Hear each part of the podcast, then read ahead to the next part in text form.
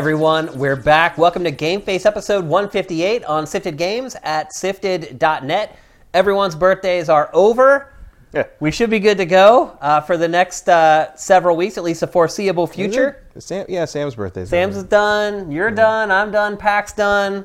We're all good. So the show should be rolling on regularly uh, going forward. Tomorrow, today for some of you who are watching the archive of this, is the dawn of a new day for Sifted. Our brand new Patreon launches tomorrow, today, depending on when you're watching this. Uh, tons of brand new tiers, brand new goals, brand new rewards. Uh, if you've checked out our Patreon in the past, uh, I definitely suggest going back and checking it out again. Uh, there might be some tiers that you might be interested in. Uh, one of the big new tiers is You Own Me, which for $100 a month, you get an hour with me to do whatever you want. And one of you sis- sifters, but he, he- listen though, one of you sister, sifters has been very smart with this. He has decided to pledge at that tier and then have me on his podcast. So if you're launching a podcast, you're doing something, you like to get me involved with it, maybe give you a little boost out of the gate, that's certainly one of the options for uh, You Own Me. So lots of new stuff there. Uh, give it a look. Hopefully you'll find some stuff that you like. Maybe you bump up your pledge, or maybe you'll just pledge for the first time. Either way would be awesome. Uh, folks watching on YouTube, please check out our Patreon. If you can't do that, please hook us up with Twitch Prime. It literally takes a second, and you can give us a free $2.50 a month every single month, but you do have to re up it. Those directions are down in the description. So, it's been about a week and a half since we've done a show. We have tons of topics to talk about. I will say the show's weighted pretty heavily with Nintendo this week because a lot of stuff has been going down, but we also have a topic about Microsoft. We're going to talk about Anthem for the last time. Uh, so we have a great show, and I think there's something for everybody. Uh, but let's just jump straight into it. And we're going to talk first about Reggie. the Reg- Reginator. Reggie has retired from Nintendo. His body is finished. Dude, His body is no longer ready. His body is ready to to relax. Now, do you believe that? Do you believe he's really gonna just retire and not do anything and just hang out with the family, or do you think he was just ready to move on from?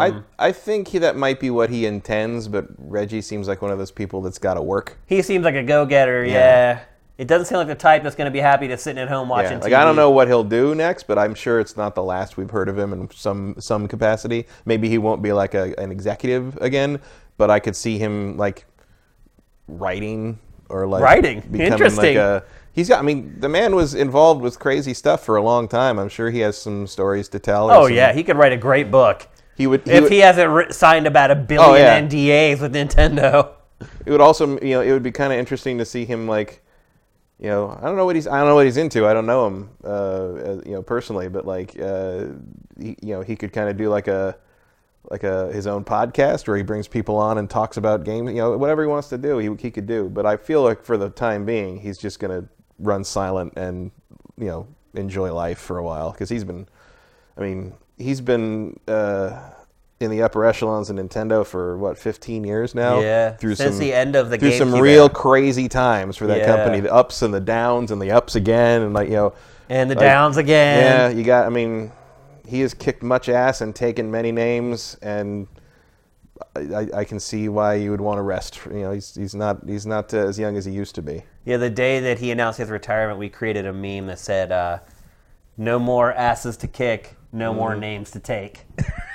Didn't catch on though, unfortunately. But uh, uh, here's the thing about Reggie that I think a lot of people forget is that Reggie is not a video game lifer. Yeah, He got into the games industry 15 years ago when Yeah, he got he- the job at Nintendo. He's a marketing guy. yeah. He came from uh, I want to say Pizza Hut or pizza, it was a pizza company. yeah, it Was was, he, he worked for some other major corporation. I think you're right. I think it was a food company. I'm It was, sure it was which one. definitely pizza. I, I think I don't remember which one it was, uh, but he he uh, he I can't remember. I, I remember he was the one who introduced the Bigfoot pizza. Oh, Remember really? that? Like the giant. Yeah, yeah. Like I remember that was like the thing he was like famous for when he first Oh, came wow. on with Nintendo. I don't remember which pizza company that was. I think that's Pizza Hut. Was it Pizza Hut? Yeah. I can't. I can't remember. But a lot of people don't realize that he has not been in the games industry his entire No. career. And but so, like, it's a testament to his uh, skill at it that you would never think that. he's Like, he, well, it shows he- you how he smart fit he right in. Yeah, Like, well, he- he's smart. Yeah. He picked it up very quickly, figured out what the audience was like, what the audience wants. He figured out what Nintendo was about and Yeah. what makes Nintendo appeal to its fans. and more accurately, well, what Nintendo should be about. and what it had kind of lost Yeah. in those years before he came on. Because it was, I remember um, the 2004 uh, E3 Nintendo press conference, which I think is what, This is what you're seeing right, now. Look at how young Reggie Yeah. looks. Young, fresh faced, and full of hope. And this was only what 12, 13 years ago. This is no more than that. This is 15 years ago. It's like his first year on the job, I guess. yeah, this is the, it was the first time we saw him, really. How about And how it was- crappy Nintendo's press conference is? Oh yeah. Well, and also like how crappy it had been, and all of a sudden this dude. Look co- at these graphics. All of a sudden this huge guy comes out on stage and he's like, "We're about kicking ass, taking names, and making games," and like, and everyone's like, "Whoa!" Like, Yeah. like the audience, like you know, it, this was the one that built from like everyone kind of sat, settled down for their usual like kind of corporate presentation, and Reggie just comes out and starts just rapid firing swe- trailers well, he at people. swore at yeah, Nintendo and we're like, "What the heck?" Even though ass really isn't a swear and then word. of course not anymore but at the, at the time saying it at a nintendo event was unheard of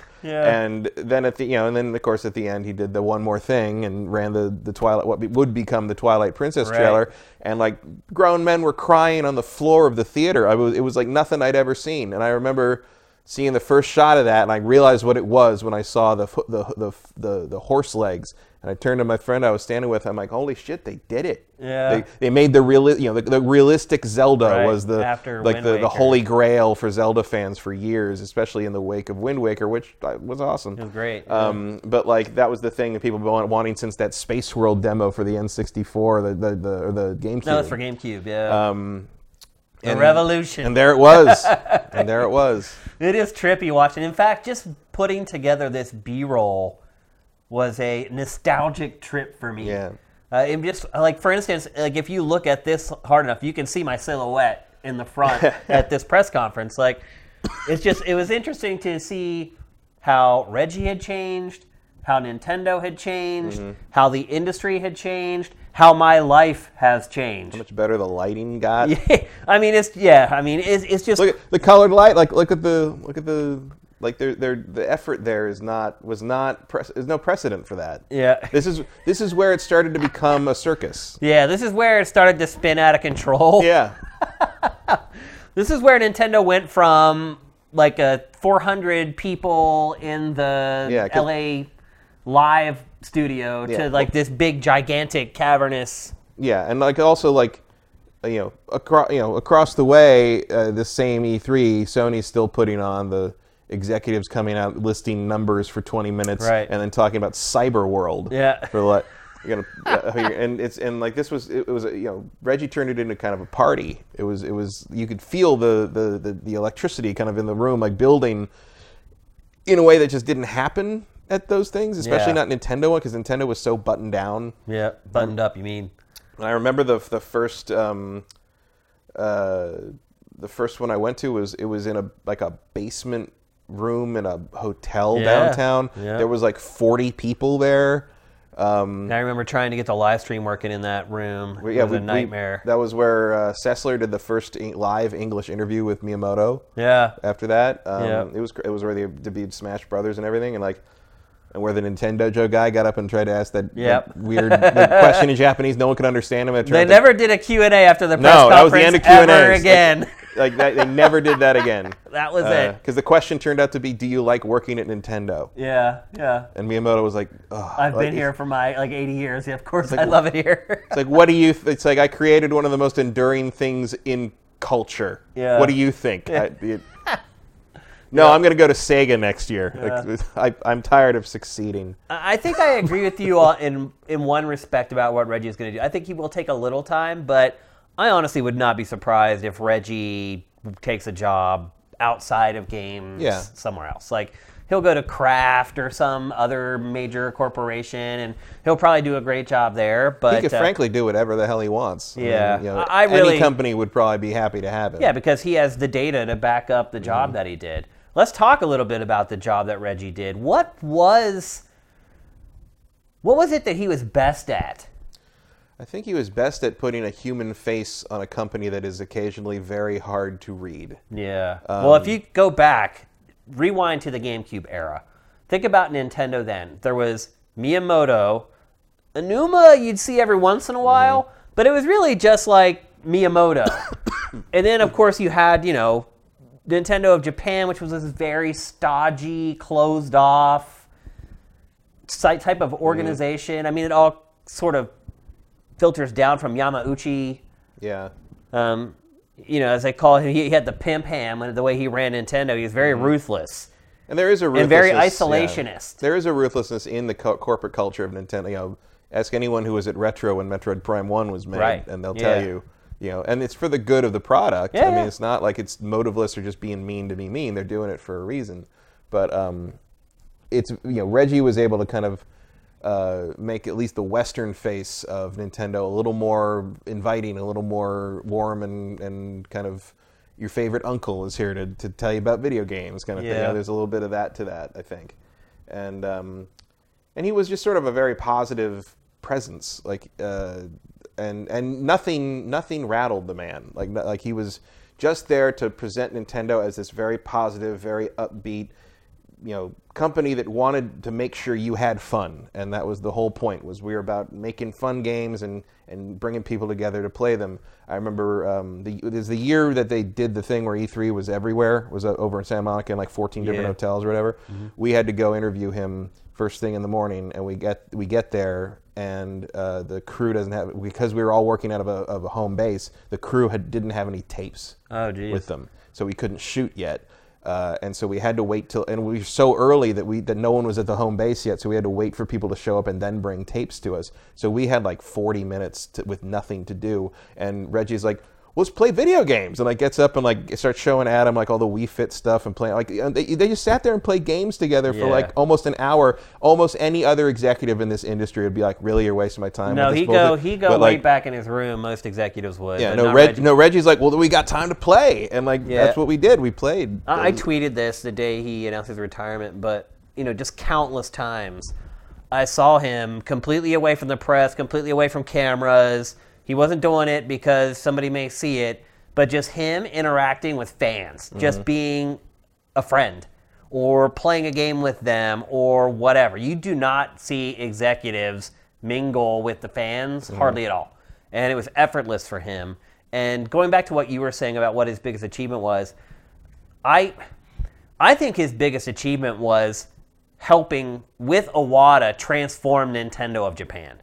Because I feel like Reggie came onto the scene. He was this affable, friendly, still competitive, still had an edge to him, but he was fun. Oh yeah, I mean he was still playing to win, but Yeah, he yeah. wasn't. But he wasn't going to step on you right, to do that. Right, and I, s- I think Nintendo of Japan saw that and was like, okay, because he he became a star like overnight. The kicking ass and taking names thing from Mm-hmm. Yeah. day one. It was the People loved most chatter about Nintendo in a post E3 like week that I'd ever heard. Like it was, it was.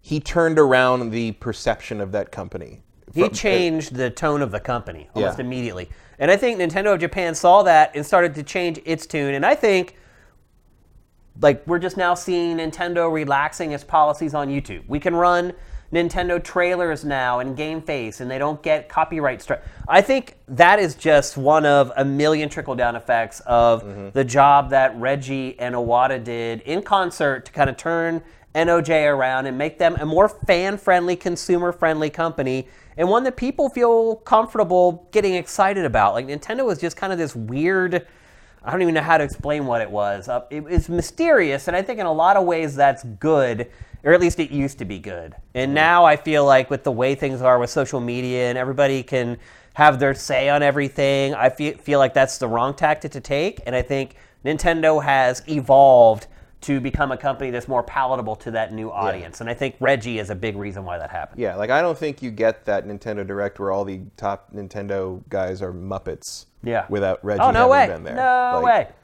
I think in a lot of ways he was kind of the company leader for a lot of years there. I think Mm-hmm. the the company at large was looking to him to make decisions. And you know, as Iwata became ill and wasn't as involved with the company anymore, I feel like he probably stepped in and filled that void. Um, so you know, it, it's weird because you think about people in this industry, and, it, and it's very easy to kind of pinpoint like a very specific thing they did. Uh, this developer launched this game that was groundbreaking. Uh, this executive hired this team that did X, Y, and Z. This guy came up with an idea for hardware that ended up being copied by everybody. But with Reggie, there is no thing like that. It's more of a an aura thing and who Yeah, he was, his it's presence, him. Yeah, Yeah. it really was him. It wasn't what he did; it's who he is. Yeah. that made a big difference for Nintendo. and Nintendo. it's funny that like you know like it does you see from 2004 to like 2006 in the beginning of the Wii era um, you see kind of the like Nintendo's sort of uh, outward facing culture kind of changes from sort of that like you said that sort of mysterious monolith that they were for like most of the 90s Yeah. to um, kind of accepting the idea that their fan base was very devoted and very willing to like you know make Nintendo the Nintendo is a brand kind of part of uh, like their lifestyle more than just like a thing they enjoyed. Well, they started. And- look, they started doing the directs. Yeah, they started they- doing the Reggie had the- Treehouse stuff at E3. Yeah, and Reggie had them kind of pushed to, to embrace that, and I think uh, even at the time, like in in the end, Nintendo was sort of ahead of the curve in terms of how brands interact with people on social media because social media. yeah, they went from then. last to first. Yeah, like I don't think like you know I don't I'm not saying that like Wendy's Twitter took a direct inspiration from Reggie Fils-Aimé Yeah. to like do what they do, but I think that tone was part of what Reggie introduced to Nintendo, and I can't recall another major company that had that at the time. Yeah. yeah, he he was a pioneer in that sense, Now, don't get me and wrong. it worked. Yeah, it, it, worked work. so well. And don't get me wrong, Reggie did some amazing things in his position Yeah. as well. Like he, when a lot of people would say, you know, the it's time to ship the 3DS down the river or whatever, he he saw when Mm-hmm. he first came in, he saw better than anyone the power of Nintendo's handheld business because then it was just gigantic. And I think he learned that his first year on the job, and that stuck with him the whole way through. Because people are like, "Oh, you know, why are you still pushing the 3DS? You got the Switch come in," or he's like, "Oh, whatever. I'm putting out four more, four new colors of the 3DS, mm-hmm. or we're making this crazy 2DS thing, or we're gonna make like the third iteration of the 3DS hardware with like a little anal like." He kept pushing the envelope when a lot of people were like, "Well, Sony's bailed at that point. Sony had basically put out the Vita and then gave up like a year and a half later. Everyone else was telling him they're crazy for still producing a handheld, and, and Reggie just kept doubling down and being like, "You know what? We'll put out a new color and we'll sell another three hundred thousand. And he stayed the course. He, always learned very believed in it. quickly. Yeah. yeah. And I uh, remember s- when they debuted the 3DS, like going to see that with him. Yeah, he, he was touring Adam and those guys, and like he he was. You could tell he was like personally excited to show people Yeah. this thing. Like Yeah. and and um, even though the first version was a hunk of junk, yeah, but at the time it wasn't. Yeah. It was it was a pretty. It, I remember looking into that screen and being like, "That's magic. yeah, That's- magic. That's How it's witchcraft. Yeah, Yeah, how do and, you like, do that? And uh, and Adam turns and goes, "How long have you been working on this?" And he goes, "Since the Virtual Boy." and like, like they've wanted to do a, a good 3D con- like handheld for Yeah. as long as they've basically existed, and they they think they finally got it. And it was Yeah. like, and you could tell there was like it was like real pride and excitement Yeah. from him to be able to show. It blew my people. mind the first time I looked at it. I was like, "What? 3D with no glasses? How do you do that?" Yep, Somehow they did it. they did it, and they, and they and did then it they better. got rid of it. then they did it better, and then they stopped doing it. yeah. And then they just ditched the feature altogether for the, like the later run. But uh, yeah, I think we're gonna miss Reggie. Like Yeah. it's always sucks when you lose a personality like that in industry. Who's who's left now? Like of the big three, none of them are as charismatic as Reggie. No, I mean, you think of Phil Spencer and Shawn Layden. They're not they're fine, but they're no, yeah, they're, no fine. Reggie. They're they're great people to put on a stage and talk about something, but I don't know. A lot, a lot of the big personalities are gone now. yeah, I also feel like the industry just isn't as competitive as it used to be. Yeah, Like, there's really nobody kicking ass and taking names anymore. yeah. it's like, hey, wa- can we work with you so that we can all make more money? Like, that's kind of where there- everything's going. there's a lot less of a um, of, of that cutthroat. I mean, it, it was in the in the 2004 around that era, that kind of mid 2000s era. There was sort of that feeling of like there's only so much like you know there's only so much market, and we got to fight for our piece of it. Yeah. And now there's more of a feeling of like this is just kind of going to go, going to go on forever, right? Yeah, it's like the console wars are only for the fanboys now. Like, the companies don't really participate in it anymore. And it's dumb to participate in it anymore. You're going to make more money if you find ways to work with others so that you Yeah. can just, and we're going to talk about it later. yeah, which with- is a- yeah, a later there's topic. a topic Yeah. later on where we're going to really talk about that. So, um, you know, I think Reggie, he, he did a good job of having one foot in the old Nintendo way Mm-hmm. and then having the other foot in the future and driving Nintendo towards that future. And uh, I don't know if Nintendo would be in the position it's in right now if it wasn't for Reggie. I don't think they would. I think Yeah. I think Reggie and Iwata are the key figures through that whole period, not just because they were in charge, but because they had the vision and they were able to work together to reinvent this company that I think a lot of people, if you ask them about that kind of thing, like you know, ten years before, would never have thought that the, that company could be in, reinvented that way. And all they really did was just connect with fans. Yeah. I mean, Iwata started doing the directs where he literally pointed at the camera and said, "Direct to you, you and mm-hmm. me. It's me showing you Nintendo's hot shit." And then they do the Treehouse stuff where they actually show developers from Nintendo for the 1st mm-hmm. time ever, other than Miyamoto. Yeah, there was there was a, people. I mean, maybe some people might be too young to really remember like the times and like the you know in the the NES, Super Nintendo days, even the N64 days, where like it was basically the Wonka factory. Like you didn't see inside of it. No one came in or went out. Like it Except was like there were no golden tickets. yeah, it was no way. To know, There weren't even, like, yeah, five You didn't know who made this stuff. Like you, Yep. didn't, you know, it was, it was there was no transparency at all. Yeah, I mean, even Miyamoto back then was an unknown. He was making yeah. all these games, and most people didn't know who he was. So it's just been a huge tonal shift for Nintendo over the last 10 to 15 years. Uh, and it's paid off. It's had two gigantic hits. It's had the Wii. It's had the Switch. Mm-hmm. And I also admire that Reggie had to go through a tough time in Nintendo. The Wii U was a Yep. disaster. And I think him coming in at the tail end of the GameCube era helped him and prepared him for the inevitable sag during the Wii U era. And I think Nintendo in general did a much better job transitioning out of the Wii U into the Switch mm-hmm. than it did transitioning out of Yeah. its prior failed consoles. So, I, I don't think that's a question at all. yeah, for sure. absolutely. I mean, how many companies could actually survive after a product like Wii U? Any period. Not a lot in this Not, day. I mean, not even just talk about games, just Yeah, just generally. anything, If you put that much into a product and it fails, what are your chances of survival after that? Well, that? luckily, Nintendo's got uh, a pretty big war chest Yeah. to fall back on. But uh, Yeah, I mean, it's got like Apple money sitting in the bank. It's just billions and billions of dollars of cash. but And Nintendo never does anything with it. it really doesn't. Like, it never acquires anyone. It'll make little acquisitions here and yeah, they there. bought Monolith and Yeah. uh, and how many years ago was that? Many, That's Many. Quite, a, quite a few. Many. Yeah. But you know, I, I think the, the the key thing with Reggie for me is that he uh, he left the he left the place better than he found it, he absolutely um, did. which is Yeah. all you can really ask in the end. And I'm sure there's a lot of people who work at uh, NOA that are very, very thankful for Reggie. Mm-hmm. Because NOA was basically just run by NOJ for decades. And then he came in and kind of added a little cachet to the point where, hey, they're kind of their own entity now. If you think back to Howard Lincoln, who was Mm-hmm. the head of NOA for years and years and years. He was the old guard. He was the guy Yeah. that hated Sega, hated PlayStation, always made comments that were untrue, that would try trying to make Nintendo look as good as possible. He was the old console system wars Yep. leader of Nintendo. Look at all these things that never happened on the Wii. Oh, I know. I know. it blows my mind when I watch this trailer still. And I'm sure Nintendo, their out is, well, you know, it didn't last as long as it was supposed to. and then a lot of things that they show in this that did come true ended up being nowhere near as compelling yeah. as as it looked in this video. But That uh, ever ha- did that happen? Did that gun thing come out? I uh, don't recognize that. I don't know. I, I don't remember playing that. That's for sure. No. But there's a lot of things in this video that that actually did. That did out. happen, yeah. Yeah. But what uh, that was the example I was talking about when it's like it wasn't as fun when you played it as it looked in this No. trailer. It honestly didn't look all that fun to begin with. yeah.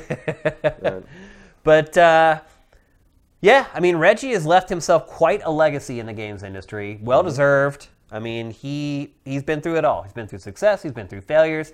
He's been through a market essentially disintegrating that was 50% of Nintendo's business and still put themselves back on solid footing. Um, and just on a personal level, the many times that I interacted with Reggie, um, that's a total mock up of the controller right there, by the way. Look, that is fake. There's no Yeah. analog sticks. it's totally fake. I never noticed that until like years and years later.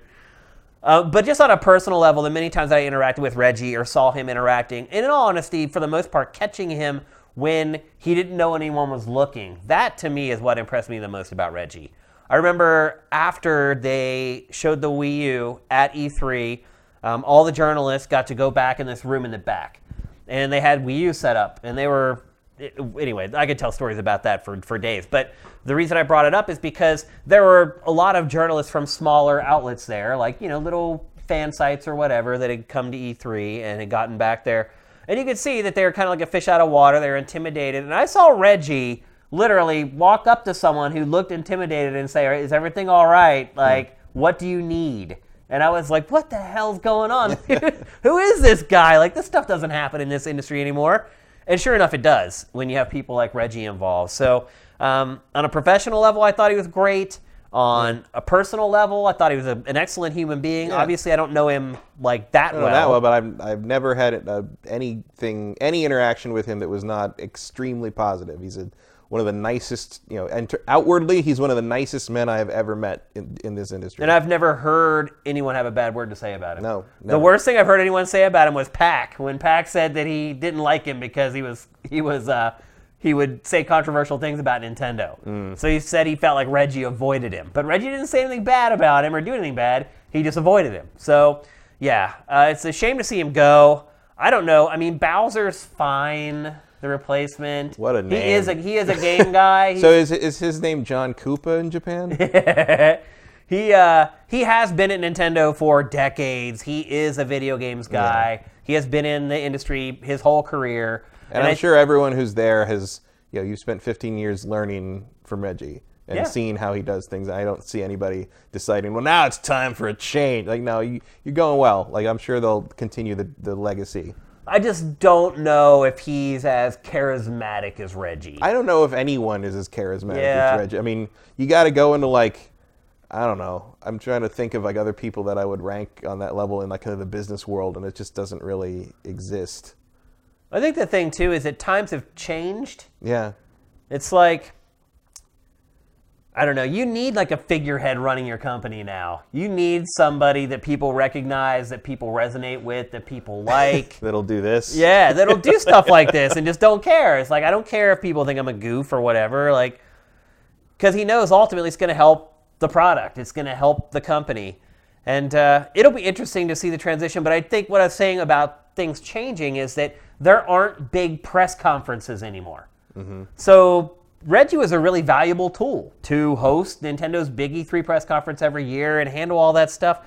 That stuff doesn't really happen anymore. Now Nintendo Directs are handled mostly from by people in Japan. Maybe Reggie jumps in for a little segue or something like that. But uh, that's changed. So do you really need a guy like Reggie anymore to be kind of that front man? I, I mean, to an extent, I think you do. I think it helps, especially Yeah. with with Iwata not there anymore.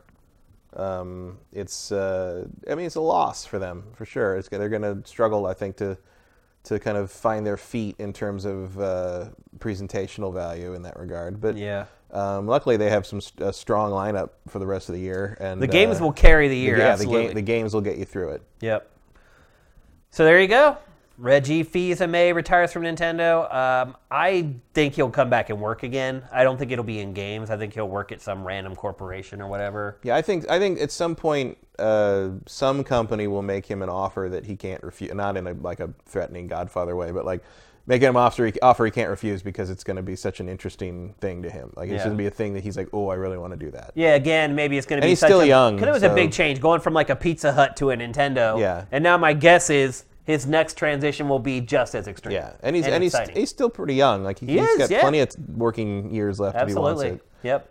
So but we'll see. I mean, I, I just I just feel like I agree. I, I just feel like he is someone who likes to do stuff. Yeah. And the temptation is going to be there after a- after He'll a, take a year off after or a year or two of like relaxing. then he'll like- get really bored. and then he'll be like, "Oh, I I need to sell someone something." I love my kids, but I don't love them that much. His kids are probably already adults Yeah, and they're- like they're- off yeah. and doing their thing. So there maybe you that- go. Maybe that's why he's retiring because now it's time to party. It's possible. It is possible. so much respect, Reggie. Best of luck to you as you go on with the rest of your life and career. Uh, let's talk next about Crackdown 3. We, we mentioned it briefly in the last There's a episode. breakdown, isn't it? Yeah, we have not Speaking really. of things that took 15 years, You're right. This game may have been started the day Reggie started at Nintendo. I would not be surprised if that were the case. Uh, but Crackdown 3, we, we talked about it very briefly in the last episode. Uh, you have spent more time with it since then. I still have not played it. no, I it. haven't actually. Oh, you I haven't? have not played it since then. Oh, you haven't? I mean, I've played it for like 20 hours. almost. Oh, okay, good. But like I haven't played Why didn't it you tell since- us? Why didn't you suggest it for the last episode then? I just assumed we were going to talk about it because Ah. it was the, one of the new games. Gotcha, I didn't gotcha. realize you hadn't touched it. Oh yeah, I still haven't touched it. I am not a Um, fan. I've, as I've said on this show many times, I'm not a fan of Crackdown in general. Right. You are. Yeah. Well. Yeah. Was. Mean, I loved the first Crackdown. I did not particularly like the second Crackdown. And then when I went back to play the first Crackdown, when it became backwards compatible on Xbox One, I was like, this isn't very good anymore. Like I didn't like it anymore. I remember back Um, in G4, back when the first one came out, I was like the odd man out. Everybody Yeah. loved this game. Everyone's playing. I'm like, I hate it. I think it's a piece of trash. And I people hated me for it. I didn't. I don't think it wasn't fun to play anymore. Uh, now the, the the original. I I, I Yeah. tried to play it again. You know, because I love all the backwards compatible Xbox stuff on Xbox One, and like Yeah. you know the up, upscaling and everything looks great. And I went to play it, and like um, I didn't like it anymore. Like the, the the shooting was awkward, and I couldn't like find thing. You know, It's funny how quickly your standards yeah, like can shift. it's just you know at the time it was kind of in line with what open worlds were expected to be then and it's just progressed so much since then it didn't and, and there's nothing it's so it's a very sterile uh, open world because there's nothing to do but shoot stuff and blow things up yeah, and Uh, collect orbs. and uh, and now we have crackdown 3 which is the exact same game it's like I the same exact I mean, thing. look, I I will say I I do enjoy playing it more than um, than one. I think it's, it's smoother in that regard, even though it is very similar. Um, I think it's fun. Like I I I, I, I Mindless entertainment. mindless fun. I, I don't hate it. I mean, I've seen people just like, oh. I, I think it's fine. I think it's fun. I have played a fair amount of it without thinking about it too much while I listen to music or something. I mean, you, the fact that you said you played it 20 hours, I literally almost like barked. maybe it wasn't. was maybe it like, wasn't twenty. I mean, it's, it's like That's a long time. At least 15. I, I played at least 15 hours. So the game's big. and I'm almost well no, I'm I'm slow. Okay. I'm running around shooting things and doing stuff and grabbing orbs and stuff. Like you could probably finish the main objectives in this in like 10 hours. Okay. Like if you just barrel through like you know, unlocking the various lieutenants and killing them, like you could probably do that, do it real fast. Like you could probably finish the whole game in like two thirds of the time I've spent just playing it like at, at leisure. Um, Let's rewind a second. What is the plot in the game, and how does it relate to prior Crackdowns, Um, if at all? Well, the it, it relates because uh, so there's a city, Pro- Providence City or something like that. I, I I I admit it didn't stick in my head too well, and it's been like three weeks, but like or two weeks. But uh, basically, there's uh, another super comp- corporation is um, taking over the the city or something, and they're using like the this tech to kind of like black out all the other cities, and like so this one is controlled by this woman who runs this comp- corporation and they, they've established sort of their own little sort of cyber cyberpunk dystopian fiefdom here. And um, so you're being sent, you're with sent, sent in with Terry Crews and the other uh, agents to liberate them. And your um, your your craft gets shot down as you approach, and everybody dies basically. Except Terry Crews. No, Terry Crews Oh, really? Everybody dies. Okay. And then this woman who runs like the resistance in the city fi- finds the wreckage, and there's just enough genetic material left of your character, whoever. And you can pick Terry Crews, or you can pick like there's like nine other characters, and whoever you they all have Is different. this them right there? No, those are the bad guys. Okay. So, um, so whoever that is, like you, you pick, they get resurrected in her, the because that's the premise of Crackdown is when you die, they reclone you and you run back out, and that's it. So she reclones you, and kind of introduces you to like where this place is, and like go, you know, go kill these guys, and you got to break out of this like holding. It's like a, it's like a, like a. Holding pen that they've got all these people in with you, and you get dropped into it, and you and you have to fight your way out. And after you do, the guy, you know, the agency guy the you know the, the guy who's been the narrator voice guy for the rest of the series pops in. He's like, it's like who's dealing with my agents, kind of. And like she's like, well, we you know we got to work together. So like so the resistance woman and the agency guy realize that like the our only chance is you, we've got one agent left, and they're gonna have to be the one that like you know fixes this. Uh-huh. So the rest of the game is you as the last agent, like running through and getting more, you know, and because you got cloned, you lost all your abilities, so you have to. That's why you have to pick up all the orbs. You know, this is the Metroid thing. You got to pick Yep. up all the orbs and upgrade again. Um, and you got to work your way up. So there's all these different lieutenants that work for this woman, and like you've got the guy that runs security and you've got the guy that runs the the horrible industrial stuff like is polluting everything kind of a captain planet sort of thing like everybody's got a horrible like evil corporate scheme they're doing and you have to bust it up and the more of them you destroy the more like inf- intel you get on that individual lieutenant and when you build that up to 100% intel it then shows you where they are like on the map, and you can there then you can go and get them and kill them, and, and when you kill them, uh, a lieutenant, it de- deactivates a dangerous part of the final sort of you know the final tower you have to climb to get to the big boss woman.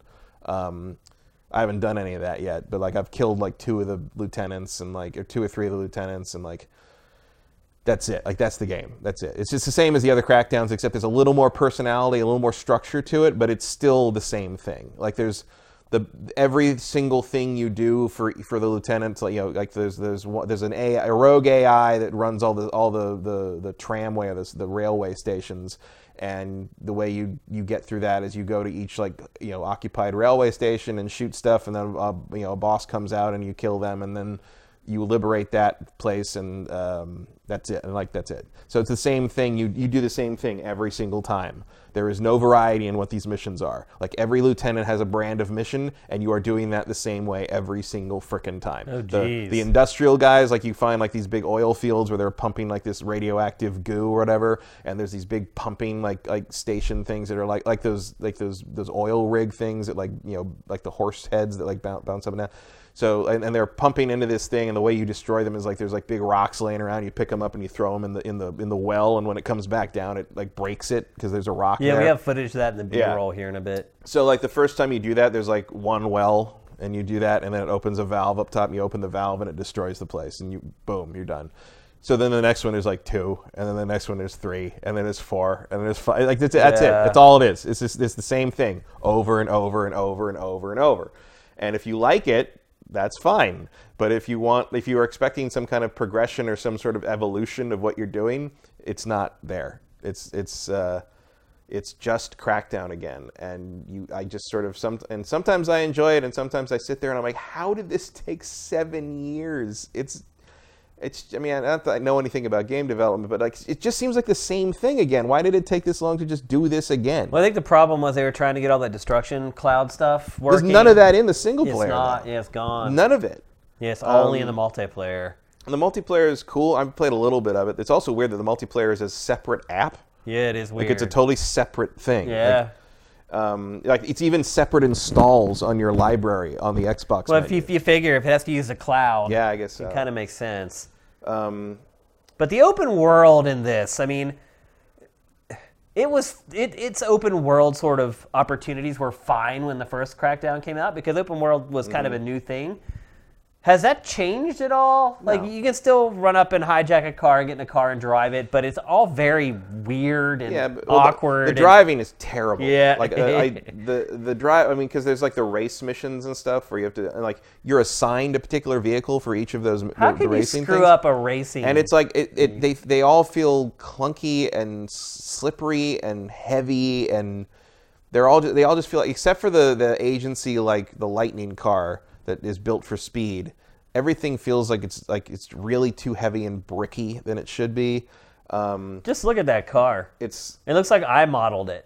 yeah like it's it's I do like the aesthetic of the game to some degree like not I love not the data, color palette but the, the yeah game. the neon sort of Yeah. like I love the cyber thing like I think it looks look. cool uh, it also looks really clean in 4K it's not like impressive graphically like in the way like God of War is but it's like aesthetically I think it's very pleasing to the eye like at high resolutions it looks cool especially at night um, it's just there's nothing there's nothing particularly special about it and the other thing I The will say aim's all auto aim. yeah, it's the same as the others. Like you hold the, the trigger to And to lock snaps. on, and Yeah. then you can use the right stick to find to basically pick a body part to shoot. Yeah, Um, which is, I mean, it works, I guess. yeah. Um, the other thing I'll note is um, you get a much better experience playing as Terry Crews than any of the other agents because he has a lot more dialogue. Like he has a lot more. There, he, he talks a lot more when you're running around doing stuff, whereas the other agents say things, but they're not as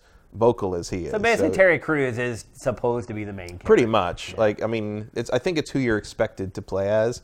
Uh, I played as a, a few different ones, and like he was definitely the best, just because he had more personality. Yeah. Um, they try to give like a bio and everything to all the, the agents, but he's the only one that really um, showed up to work, basically. You know? um, and there's a ton of them. There's like 30 of them or something. Like there's, there's you you because like there's like eight or nine of them unlocked at the beginning, and then you can find DNA that like unlocks like a, like doubles the number of them, and they all basically have different skills. So like they all have a primary skill that's like you know agility, ten percent bonus for picking it when you pick up the orbs. You get a ten percent bonus to that, and then like oh you get a five percent bonus to driving or whatever. Yeah. Um, driving being the hardest thing to level up in the game for me because I just don't drive much. you don't want to do it. yeah, because it's always always more efficient to just jump places. Well, this game is also, I think, more fun yeah, just yeah. jumping around because you do have that super floaty, super high jump. Yeah, like the open world part. I mean, the open world doesn't do a lot with itself uh, beyond like maybe. I mean, at most you're talking like all the main mission stuff in this game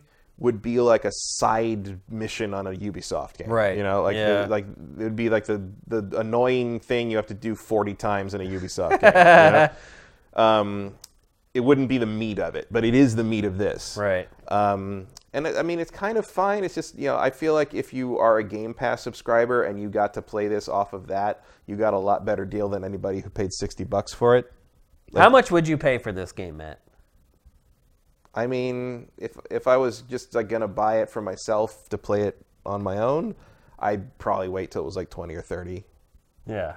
Like, Or you just spend ten. Or you bucks. get the Game Or Pass you get thing. Game Pass, I think, for free the first month, can't you? that's, yeah, I think so. I haven't looked into that. Worst case scenario, you spend ten bucks. Yeah, and that's fine. That's a fine because the problem the problem isn't even that it's like it's over too fast or it's like you're. I think most people are going to get bored and just not play because there's a it's that thing where like at a certain point you realize that the game doesn't have anything else to show you, and the only reason to finish it is for the sake of. you know, Saying you saying you, it. finished it, like you know, if you're one of those people that's obsessed with backlog or whatever. Yeah. Um, but I think most people would just like play it until they got bored and walk away, and like that's kind of like the perfect thing for Game Pass. to- Yeah. right. Like Yeah. that's what that's for, right? That's what I'm wondering. If it was the old game. days, I would call it a perfect rental. Someone asked a great question about this for Pachter Factor, which was, you know, is is Game Pass a place for games like this? Mm-hmm. And is that a strategy that Microsoft's going to follow going forward with these new studios that it purchases? Are going to start do, making like smaller, less impressive games, but games that make perfect sense for Game Pass? Yeah. Um, and Pach seems to think no, that, that that won't be the case, but who knows?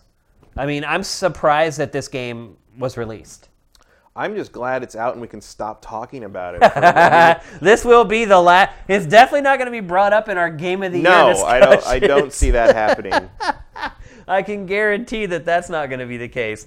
Uh, but I mean, I'm shocked that this game came out because I figured if they allowed this much time for the game to be developed, that it would be far better than this when it finally came out.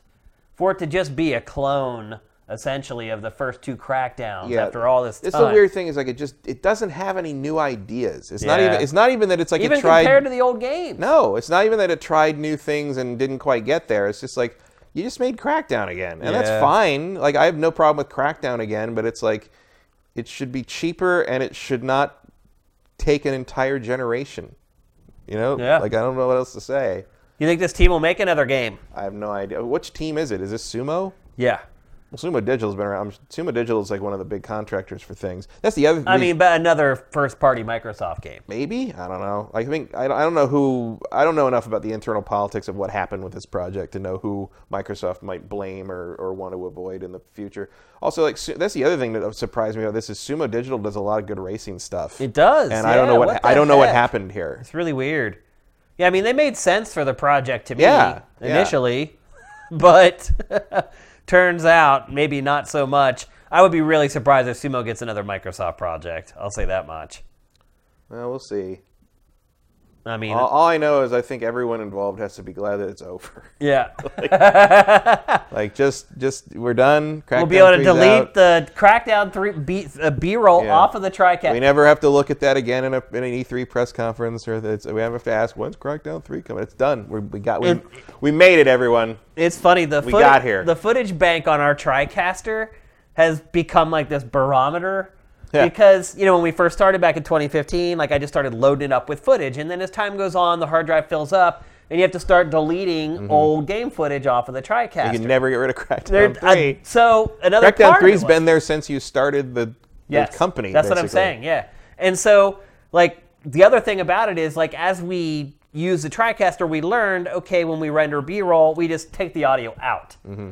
And because it saves from file size, and we don't need the audio because we don't run the game audio except for our trailer of the week. So another flag is if a trailer has audio in it, that means it's been around for a long time, and all the Crackdown stuff still has Mm-hmm. audio in the trailers that you could turn on if you wanted to. So. Yeah, it'll be good to get to wipe that off of the uh, TriCaster after all this time. I honestly don't think I'll ever play this game. Like, I thought about just getting Game Pass for a month, just one because I Mm-hmm. really should check it out, but two to play this and kind of kill two birds with one stone. But oh, also you, you see the the morphine car there? Yeah. that's not in the game. yeah, where's all that stuff? That, that was that was one of my favorite thing, little like weird little touches about Crackdown, and the car doesn't morph anymore. yeah, Like you can transform it. Like you you can change from speed mode to like spider mode, which I th- like you can climb up walls and stuff. And then there's a like a tanky car, like the Minotaur, I think it's called. Yeah. But like it doesn't, you know, when you in the old games you got in the car, and depending on how high level your agent was, the car would like morph into a more badass version of itself. Yeah. That doesn't happen anymore. yeah. So I guess what we're both saying is nobody should buy a Crackdown Three. Not not yet. Like maybe it's a good reason to give Xbox. I don't even know what that's Game supposed to indicate. This is probably the cloud stuff. I guess. Like, yeah, I mean that's exactly what Oh, yeah, it 'cause is. seen, like- this is them explaining how the whole cloud thing was supposed to work. Like comparing it to like kind of this early stuff, it's like clearly what we ended up getting is a giant punt. pretty much. That's why I'm surprised they released it still. Like all this media is out there. They can't cancel everything. yeah, although now, they're the rumors of Scalebound's Scalebound coming coming, for Switch. I think I may have said that like a long time ago, actually, that that would be a good idea. But uh, we'll see if that's actually true. I haven't seen any yeah, I don't know. I mean, legitimate reporting on it yet. I mean, Nintendo's got the relationship with Platinum. It Yeah. just, and the relationship with Microsoft. Yeah. Like it, it's not impossible. Yep. It's just a matter of cramming it onto us onto the Switch. Yep. I'd much rather see Scalebound come back than have to play Crackdown 3 again. I would agree with that. I will try. I will play Scalebound. I will not play Crackdown Three. I think you would enjoy like 20 minutes of Crackdown 3. Like Yeah. you'd be like, ah, Good this is fun. fun, It's it's it's watching not- stuff yeah. blow up. I don't hate it. Like I don't, you know, it's not like I, I mean, I've seen like a lot of vitriol pointed at it, and it's just like it's not honestly bad. It's just there. Yeah. There's nothing Like, special about it. Yeah, and if you're like an Xbox only owner and like you're waiting for your exclusives, like this is a pretty bland. That's pretty yeah, disappointing yeah. after all that time. Yeah. to wait for that game. So, all right, it's time to move on. We're going to talk about uh, Pokemon. And if you looked at the teaser there, well, go back there, Sam. I totally screwed up. and It says Pokemon SNW Huh. instead of Pokemon SNS. So, my apologies for that. But we are going to talk about Pokemon Sword and Shield. Generation 8 Pokemon is here, folks. It's coming to Switch. It's coming at the end of the year.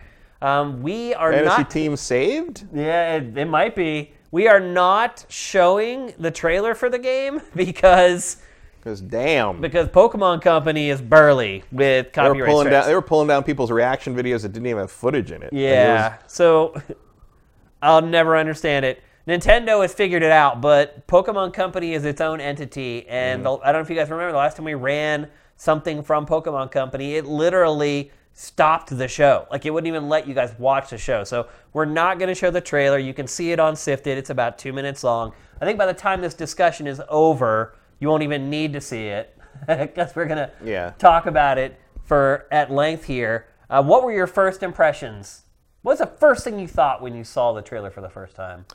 Uh, I thought that what, what's that other game that Pokemon Company's making, like Town? Yeah. Something like that. I felt like I was justified in believing that Town was a dry run for what a Pokemon game would look like uh, in that I can formatting. Uh, and it was very clearly that's Pokemon. Like it's Pokemon. Like Yeah. no, everyone who was worried that Pokemon Gen 8 was going to be like some kind of horrible Let's Go Frankenstein's monster. Uh, no, it's it's just Pokemon. It's just a Pokemon game. Um, and again, we can't show it to you, but I, I liked how right at the open of the trailer, they showed the elements that people, that the hardcore Pokemaniacs complained that was missing from Let's Go. Mm-hmm. They show the character sneaking through the grass. they show random battle. And they show, yeah, exactly. They're fighting the Pokemon Literally- before you capture him. Right, it was like, literally like one of the first things that they showed in that trailer. It's like, look, here's Yeah. the stuff you guys complained that wasn't in They Let's just Go. like they just like busted in like uh, it was, it was just like everybody chill, everybody Yeah, just, yeah. just relax. and just so you guys know, the footage we're showing you right now is from Let's Go. This is not the trailer. It looks real good. I mean, I know there's a lot. Of, there was some dis- disappointment that like people were hoping for kind of like the Breath of the Wild of Pokemon. I think And- it kind of looks not- like that though. Uh, but they wanted like people are like wanting for some like want like some kind of open world. Th- They wanted to reinvent the franchise the way the way Breath of the Wild reinvented Zelda, and I just don't think that was ever in the cards. But Pokemon is kind of an open world game. I mean, they gate But you they don't with mean abilities. But they don't mean that. They mean like like you know the way like Breath of the Wild made things so much more organic. And it wasn't this like a structured thing. Yeah. Like people, I guess there were people expecting something like that. Uh, like that, you could tackle the quest in any that you would that they would reinvent Pokemon the way to the on the Switch to the degree that Zelda got reinvented for the Switch. Gotcha, gotcha. And um and you know, Sword and Shield looks pretty much like just a console version of a Pokemon game, you know, which is to me exactly what it should be. You know, Yeah, I, think that's what most people wanted. yeah, I think I think that's true, and it does look. I think it looks very good. I think it Do looks very you? pretty. I don't think it does. I think it looks good. So they didn't put out any screenshots for this. So when we create a game page on Sifted, if they don't release official screenshots, we have to grab our own screenshots. Mm-hmm. And what we do is we just watch the trailer full screen and just take screen, just do a Mm-hmm. print screen. And uh, the game is not that technically impressive. Well, no, it's on the Switch. Yeah, I mean, like- no, going beyond that, like comparing it to other Switch games, even comparing it, in my opinion, to Let's Go, I think Let's Go looks better. I don't agree with that at all. Go, I don't know. I Go mean, back and art- really it's a different. I look did at look. that I footage. did look at it pretty. I watched it three times. I mean, I like. I like what it looks like. Um, I mean, it's not. It's a different art style. I think the art is fine. I just think technically it does not look very good. I don't expect it to look good. It's on the Switch, um, but it does look better than Sun and Moon. So what Well, are you, gonna, you know, the 3DS game. what are you gonna do? well, nothing. I don't make it, but I'm just here offering my opinion. I Yeah. was not impressed with the visuals in it. The art's fine, um, but just technically, they try to do like uh, motion and distance blurring, and it makes the textures just look awful. I don't know. I don't think it looks very good. Um, but it doesn't matter because the way I play Pokemon, I'll end up turning off half of the stuff anyway after I get through the first like 10 hours of it. The visuals don't mean that much to me. It's more about how it plays.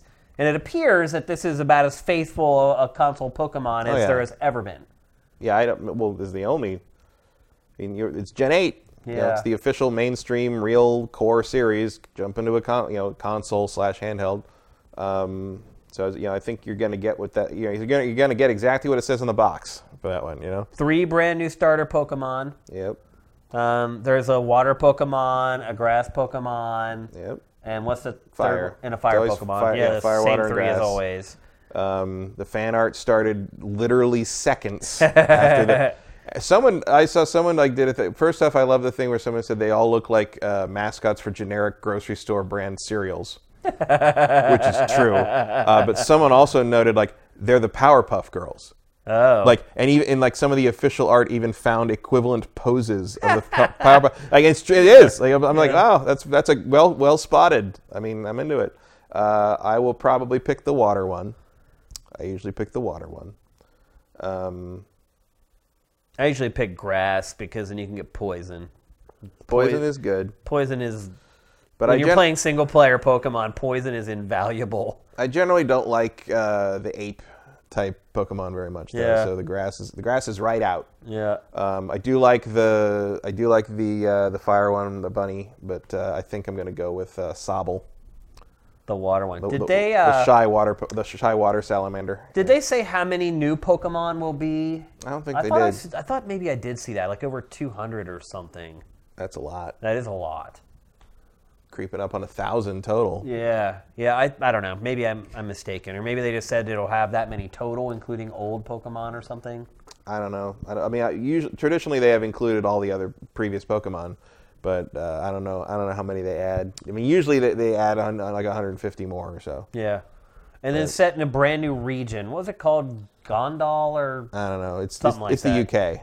It's, yeah, I mean it, yeah. it's and it, it's very diverse. It has country, rural Yeah. areas. It has downtown city environment. It looks a lot like Sun and Moon, in all honesty. Yeah, and already the uh, the the female the female player character has been reinterpreted by the fandom on Twitter as a foul-mouthed Scottish girl, like screaming like obscenities at people as they as they start Pokemon battles. Um, in the in the shades of uh, uh, Merida from um, the the uh, Wreck It Ralph 2 trailer, where they Yeah. started having her like Right, all this right. stuff. Yep. So yeah, that meme has morphed into the uh, the new Pokemon game. So well done, internet. uh, it's, it's I mean it's we don't know a whole lot yet, but like I'm I'm happy it's coming this year, and you know we, we expected it to. Here's one thing I'll I say think though. it'll, think it'll do well. It seems like the sales of Let's Go disappeared really quick. Yeah. Like it literally, it seemed like it had like one month and then a half of another month, and then it was just gone. Well, it got really overshadowed by uh, Smash Brothers. Yeah. A few weeks later. It really hurt it. Yeah, absolutely. Um, But uh, and it's just yeah, yeah. Let's Go didn't seem to have the legs that your average Pokemon game. yeah, I mean, would. usually those games just keep selling. Yeah, but uh, you know, there's there's like like we talked about back when it came out. It's like the the core fan base, you know, the the that, that really gives those games the longevity they have, didn't really embrace that Yeah. the same way. Which is, I mean, part of it was just like a weird paranoia that a lot of people had over. Um, Let's Go's success influencing this game, influencing Sword and Shield, but it was like Sword and Shield has been in development for two or oh, three Oh, yeah, years. Like, yeah, there's no way. Let's they're going to change that like Yeah. a, a year before release. Like Yeah. that, you know, Sword and Shield are, is basically you know functionally done beyond the polish stages. Yeah, this yeah. point. So maybe in Gen eight you got to worry, or Gen nine you got to worry about it. But like I think th- you know this is going to be a very traditional Pokemon game. It just looks better and it's on a Switch. You think it's too much Pokemon in a short period of time on one platform? No, No? No, Do you Think there's any such thing as too much Pokemon? maybe, but like. Um, the you know a new gen is a different beast. Um, you know, like maybe you're not super excited about Let's Go as a because it's a remake of Yellow, or you weren't super excited about you know Omega Ruby and Alpha Sapphire because you'd already played those, or those were you know Ruby and Sapphire weren't your favorite Pokemon games back in the day. But I think just about anybody who's into Pokemon is going to get excited about the new gen. Yeah. So I, I don't I don't think it's a factor. I, I mean, if they want to put out. Uh, I don't know what, what what would what would the the platinum equivalent of this be? Pokemon Bow, Pok- Pokemon. Pokemon Wand. Like what are we? I don't know. I don't know what the third object would be in the Sword and Shield lineup. If they put that out too soon, that could be maybe Yeah. an issue. But I usually they give that a year or something. Maybe they just didn't count on having the typical sales, typical Pokemon sales with Let's Play. They're like, you know what? We're okay with that selling a few million. It took us a year to make. Yeah, I would think that that's true. I mean, you know, you can't expect the the performance of a mainstream, you know, new generation Pokemon game out of what is A remake, effectively a remake.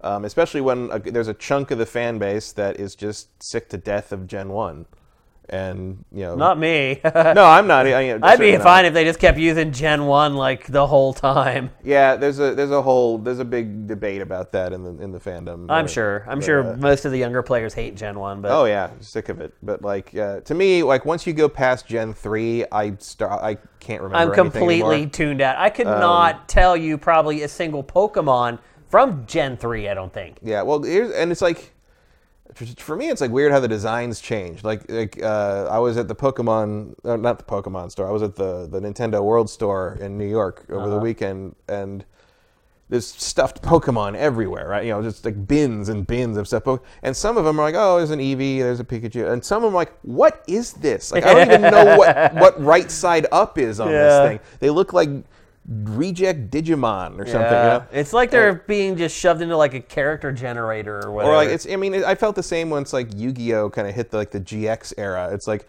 okay, that now you're just drawing Power Rangers Yeah. with like with like ears. you Right, know? Like, I don't know what you're doing anymore. Um, so yeah, it's just too many. I I'm, I can't remember 700. yeah. video At a certain monsters. point. yeah. Um, but uh, I still play them. You know, I mean, I do too. Black and White. I is- played Let's Go for gosh, I don't know how many hours. 50 maybe. I mean, I like gold. I love gold and silver, and then like my my my probably my second favorite Poke- Pokemon like core, core game is Black and White. Yeah, it's not like it's I really hate. good. It's not like I hate the the later games. Black and White was the one with the PETA message, right? Yeah, that was where you're basically fighting PETA. Yeah. Where the- they're Poke- like, you're Pokepeta. torturing these animals, putting them Yeah. in. And I was And then like, it- you know what? You're right. I And then it turned out to be like some kind of weird like conspiracy thing. with, Right. Like, that some kid just wanted to get back at his abusive father or something. I don't know. yeah, it went deep in black like and like white. ev- like every single anime ever. I don't know, but um, but I liked the uh, game. I thought it was I Yeah, thought it was. It was great. had an interesting perspective on this sort of like we're going to send twelve year olds out to cockfight for a living. Yeah, I kind of thought that the series might like stay on that angle, but it didn't. It went right back to kind of fluff and Yeah.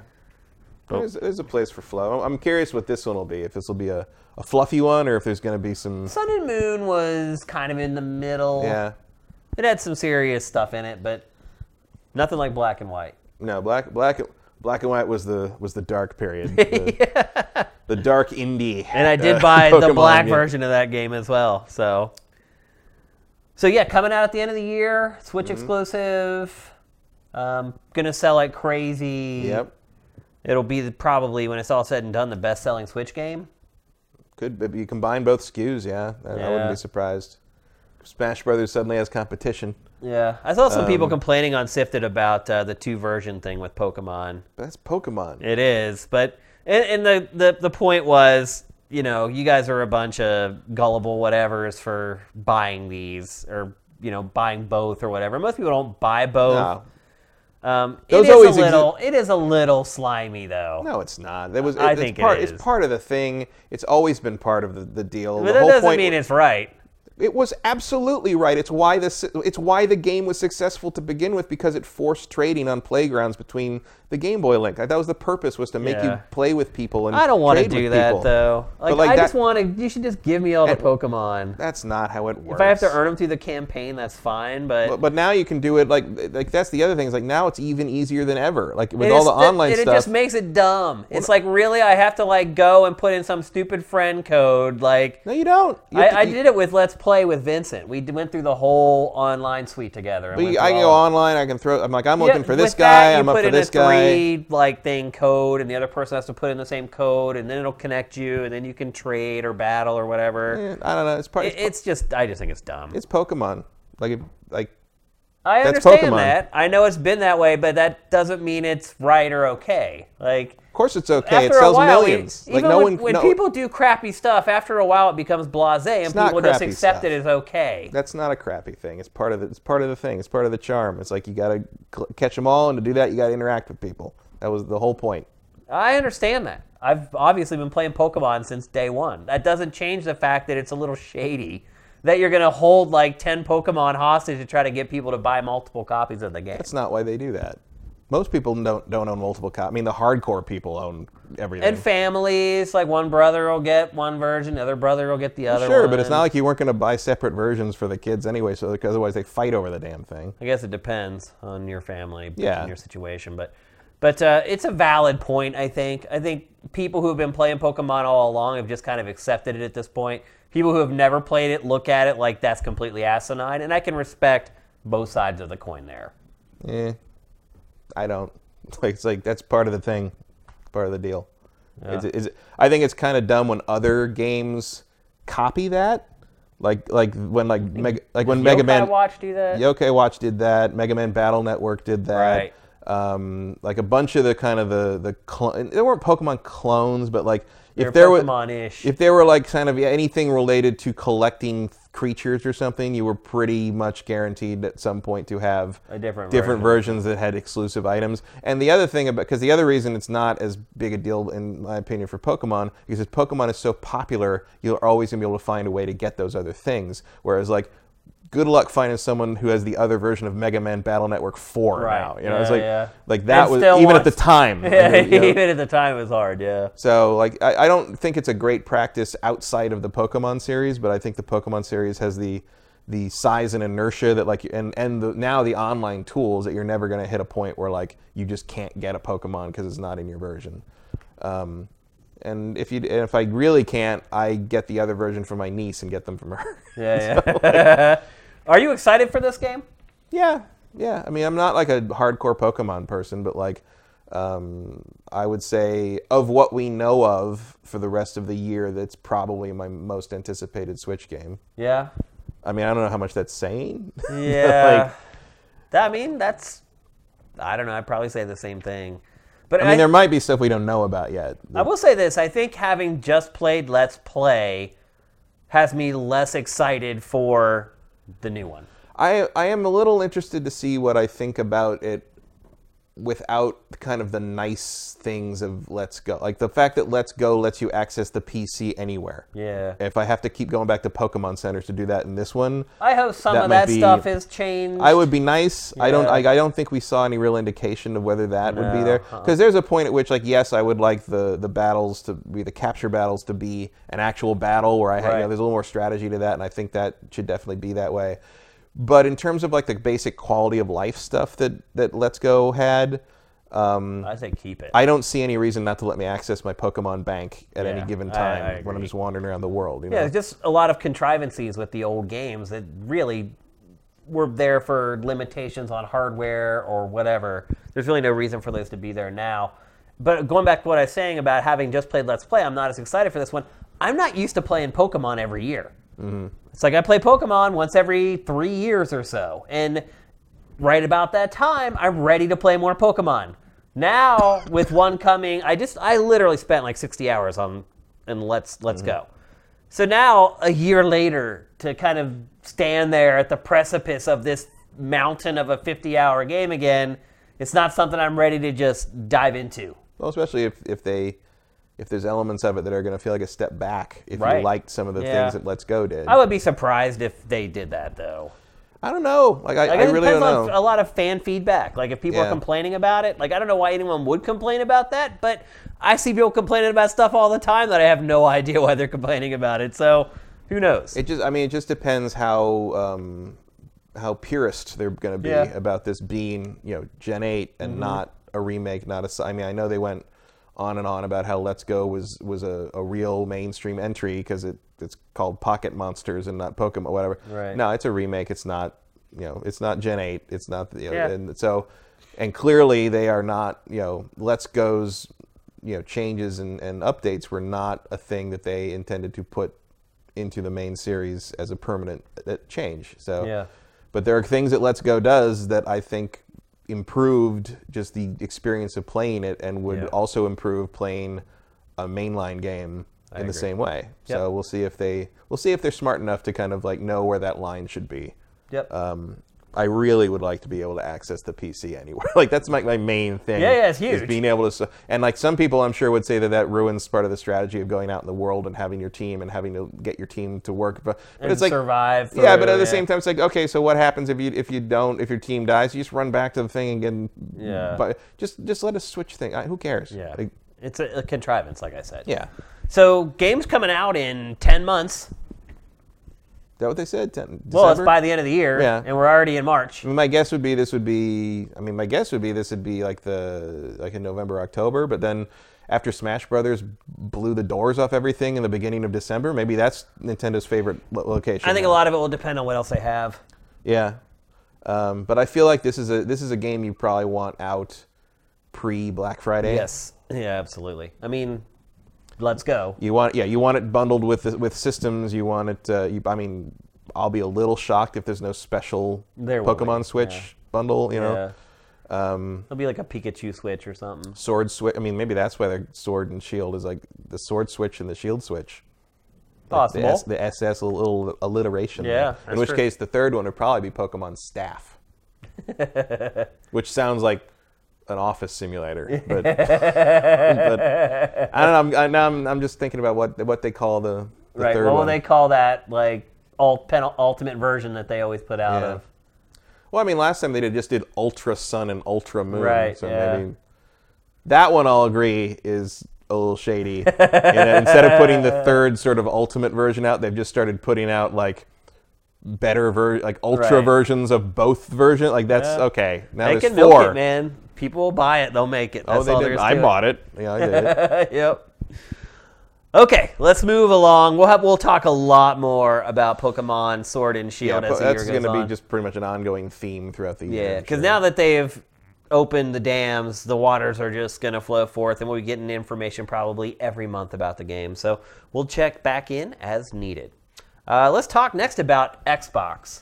And there have been three big stories about Xbox in the last like week, week and a couple days. Um, and this was the story that we were alluding to, or the topic we were alluding to earlier. We were talking about how is it just more important to just get your content out as much as possible, or is it more important to kind of hoard it and have that content just for you on your platform.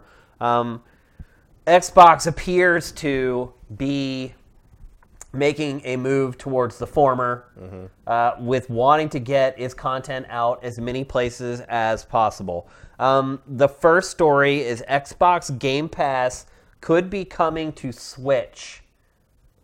How mind blowing is that for you? Um, I mean, I kind of like I didn't know I wasn't specifically expecting Game Pass, but I expected something to happen between Microsoft and Nintendo at some point, just because they'd seem to have gotten so chummy over the last couple of years. Yeah. This is a pretty massive move. Cause That is a gigantic move. because it's uh, it's like a, it'd be a streaming permutation of the Game Pass service, which would basically give you. I mean, you could play Forza Horizon on your play Switch. everything. It's crazy. Yeah, all first party stuff. You play Xbox Halo on your on your Switch. Master Chief for Smash. Yeah. Like who knows? You know, who knows what, where you, where you go for there? Do you think this is smart for Nintendo? I don't know. Because aren't you kind of.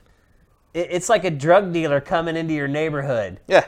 And he's like, I'll give you that first one for free, but I don't know. It's like, Well, also you wonder if it if it would cannibalize some sales of like you know the multi-platform stuff that people buy on the Switch, then they already have it because they're like, Right. oh, I want a handheld version of yeah, that. yeah. Um, a lot of that would be doubled up on a Game Pass subscription. Although, I mean, I because if you're streaming it, it's not quite the same because it's not like you can, you know, you're, you're probably not going to have like a Wi-Fi connection strong enough to stream something like Game Pass on like the train or Right. whatever. It doesn't. It doesn't completely undermine that idea. Um, this is something to kind of do at home, I would imagine.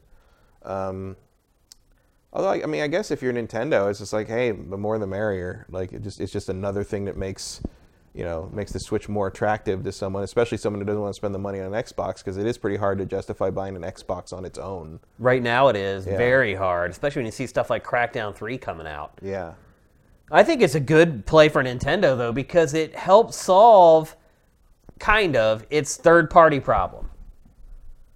yeah, I mean, a lot of that depends on the deals that Microsoft cracks to see what ends up on Game Pass, but conceivably, as a Switch owner, you could have access to some of the bigger third party games from the last couple years just through Game Pass. Yep. And you can have access to Xbox exclusives. yeah. Uh, Microsoft's you know you know crackdown, crackdown, crackdown, crackdown, but like you know. Gears of War is coming. You know, like there's a lot of Gears of War you can play. There's, I'm sure there's people who own Switch that have never owned an Xbox. You know, And that's day one. it's all new to you. I mean, that's day one. When first party games come out, they're on Game Pass Yeah. that day. Day one. So you'll be able to play, you would be able to play Xbox exclusives on the Switch the Mm-hmm. day they come out. It's pretty cool. How does that. So. So here's the thing. I think this was a part of Microsoft's plan for a really, really long mm-hmm. time. And I think we saw the first glimpses of that when they started talking about the Play Anywhere Yeah. and their games coming to PC. And then they launch Game Pass, which is all these games for just $10 a month. My question is how are you recouping all the money with just people paying $10 a month? Like, to me, the math just doesn't add up, it doesn't work. I don't know. I don't. I don't know anything about the Game Pass business model. Um, I, I had a couple people explain it to me at one point, and it made sense at the time, but then I forgot it again. I think um, uh, Pachter has kind of broken it down a couple of times. Uh, He hasn't really, though. Hasn't he? No. I- That's I why I don't know anything about it, because usually I rely on him for that crap. Well, you should make up a question for the next Yeah, yeah. thing. Just- like just have the question be from even you. Yeah, he didn't even explain the uh, the model like during Pachter Factor this week when they, there was a question asked about it. He didn't explain like how does that work? Like how do the publishers get paid for the games? Be is it like a Spotify thing where you get paid per play, I don't know. or is it you just I get wouldn't a think- flat sum from Microsoft for giving the game to the service? I would like, think it's a flat sum, and I think I would think the idea is it would be that like you've got a, a certain mass of people that's going to, you know, get that subscription, and it's a larger number than that would spend sixty bucks on a game, and the idea is that you would end up with more subscribers than you would purchases of the individual full price game. I guess if you figure if you have six people who had no plans on buying Crackdown Yeah. 3, all paying ten dollars a month for Game. Pass. Now you just made sixty bucks. Right. But you wouldn't have gotten otherwise. Yeah. I think that's the idea. Does that work? Is that like is that going to work on a macro scale? I don't know. Like I don't have that Yeah. information. But that's the idea, I think. And uh, I do also think it ties into sort of uh, maybe tangentially, but it does tie into what Pachter always talks about about the whole you know there is no console Yeah, future. it thing. does, yeah. Um, where like because I mean there's still a console. You're holding a Switch, but you're playing Xbox. You know, Microsoft seems to you know Microsoft has toyed off and on over the years with the idea of making Xbox as a brand not just identified with the the physical box you have on your your TV Right. stand. Yeah. You know, like they want Xbox to be what you think of when you you know they, they've always kind of targeted even when they would do like product placement in shows and stuff. You could tell they were trying to become the modern version of when like back when we were kids and like parents would say, no matter what we were going to play, are you going to play Nintendo? Right. You know, Yeah. like Nintendo was just the word they used to mean video game. Well, I and think that's what they, Microsoft- Microsoft wants Xbox to be that. now. I think Microsoft was smart and saw the future before a lot of other people did, which is something we've talked about on the show. Services. Services are the new economy. It's Mm-hmm. not selling something; it's selling something people use. Yes. And if you go back, Microsoft was the first to say we're not going to share how many consoles we sell every month anymore. Our our important metrics are how many people are subscribing to our services, Xbox Live, Game Pass, etc. And that was a long time ago. And now you're starting to see why they did that way back then because they knew where their business was headed already. Well, the wor- I mean, I remember the story I was I was told, um, you know, back at the early 2000s GDCs when Xbox was becoming a thing. They showed that you know that big horrible silver X Yeah. promo, th- yeah, that prototype thing. Like the thing, the, i- the what was said was like in the late 90s, like last few years of the 90s. Basically, Bill Gates said, "Video games, interactive entertainment is the is the 21st century, and we need to own that, and I don't care what it takes." Yeah. and that was why it didn't matter that the original Xbox was not Did a not runaway do well, success. yeah. It was just step one. Yeah. Like it was just you know they had a When you have plan that kind of moving money, you forward. can do that. Now maybe maybe Velocity Girl never got to sell that Tony Hawk T-shirt on Xbox Live, but just about everything else actually did happen. It did happen, yeah. And I mean, I think some of the things you're seeing that they originally announced with the Xbox One at launch, that Mm. they, what they thought they were going to do with it, didn't happen right away because people pushed back. But now people are a little more open to it, Yep. and that stuff's going to start coming back around again. And we'll see if five, six years later, if people are, Mm. are a little more open to the idea. And I think they're also very smart in that they're teaming up with Nintendo, and Nintendo is recognizing this at the same time.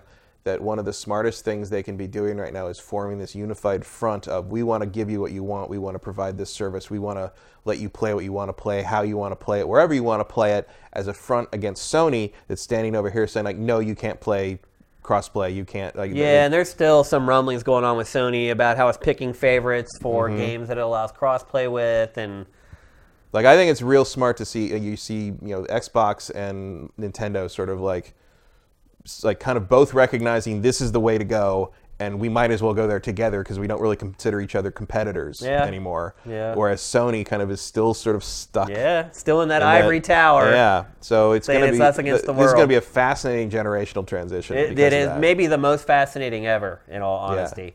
Uh, speaking of which, great segue into the next thing we're going to talk about, which is Xbox Two, which. or whatever they call it. well, right. But now I'm starting to think that that's exactly what it's going to be called because there are two platforms. So they're saying that one is a disc free streaming machine and the other one is a traditional console. Um, there were funky names for the two of them. One was called like, oh, like Humbart or something like that. There's names for each one of them. But anyway, the X- rumors have been going around for a while about this. It's Xbox not Dual. yeah, but now it sounds like it's really going to happen, which makes the whole idea of Xbox 2 make too much sense. Hmm. Because it's legitimately two consoles, two platforms, which makes you wonder if this plan has been in action all along. Yeah. And this was this was the plan that the next one would be two different platforms in one. So you call the first one Xbox One. We're gonna call Xbox Three. We're gonna get three platforms, Matt. Yeah. In 30 years, we're gonna get eight platforms. Xbox 3D. then what is it? Um, certain point, it just plugs into your spinal column, I guess. do you think consumers are at the point now where they're informed enough that this is fine? Maybe. Because years ago, this would have been a terrible idea. I think it all depends on how they present it. Um, it's gonna it's gonna live or die by how they they present the information to the consumer. Like, you know, is is the diskless ver- one uh, cheaper? You know, are you paying less because it doesn't have a drive in it? Yeah. Uh, or you know, maybe you're paying the same, but the one that doesn't have the disk drive has a much larger hard drive. Right. Um, something like that. You know, like just as long as you can make it somehow. Well, they did say the one was way cheaper, and that'll be for cons- just the average consumer. And like then, almost like an Amazon Fire kind of thing. Yep. Yeah. and then they're saying the full-on console one will be for people like us, and it'll be expensive, and it'll be bleeding-edge tech, and blah blah blah. Is there talk of was there talk about power differential between them? Uh, not Like- so, not so No? far. No, Okay. which could come up though. It's fascinating. You know, like it's this is the first uh, you know generational transition in a long time where I feel like we're sort of sitting back and be like, I don't know what's I don't know what's gonna happen. Like It's a great unknown. like not not Which really kinda awesome. Really not since the change to 3D. Yeah. Like has has there been such a like a a, a shift in Yep. how you present these things and how they're done? Like because you went you know that's when you went from you know these systems that were just like these little boxes you stuck a thing into to like suddenly there's all these moving parts. They got lasers in them. It's like you know like you know lasers and lenses and CDs and it, it was it was a total shift unless you were Nintendo. And um, even I mean even uh, even Nintendo though like that crazy controller on the N64 like nothing we'd ever seen. It was like you know it was you you saw this thing where like you made this transition to this new generation. It's like how you play these things is changing now, and it's never going back the way it used to be. and it's I- really not. And it feels like it feels like you know twenty some years later, twenty five years later, twenty five years later. That's Jeez. crazy. I know. Um, it, it's gonna be you know 2020 is gonna be the same thing. It's like this stuff's gonna change, and it's never gonna be the same again. And it's gonna be fascinating to see how all three of these companies approach that. It'll be fascinating to see how people respond to That too. two different versions of a console coming out at launch. Also, because we, we learned uh, this generation that um, if you don't make that approach properly, um, the people will revolt. Yeah, I know. And, Yeah. and you'll have to change your complete, completely change your strategy. So. I mean, you just got to think about the supply chain and everything. How do you predict demand? Yeah. How do you know how many people are going to buy that streaming version? How many people are going to buy that hardwired console version? Mm-hmm. how do you make sure you don't go one or the other too? you know, Right. Even if you make, what if you make equal versions of both, and like one's way more popular? And That's what I'm saying. It's not that just like it's too you have a shortage, but now you've got all these things sitting on shelves. yeah, and people are going into the store. And They're like, "There's that crappy streaming one Yeah. that no one wants. Where's the one that everybody wants to buy?" Like, Or there's that there's expensive one all nobody kinds cares of about. right. There's Yeah. just so many scenarios that have never happened before. They're Yeah. going to set a precedent with this stuff. And meanwhile, Sony is silent. Yeah.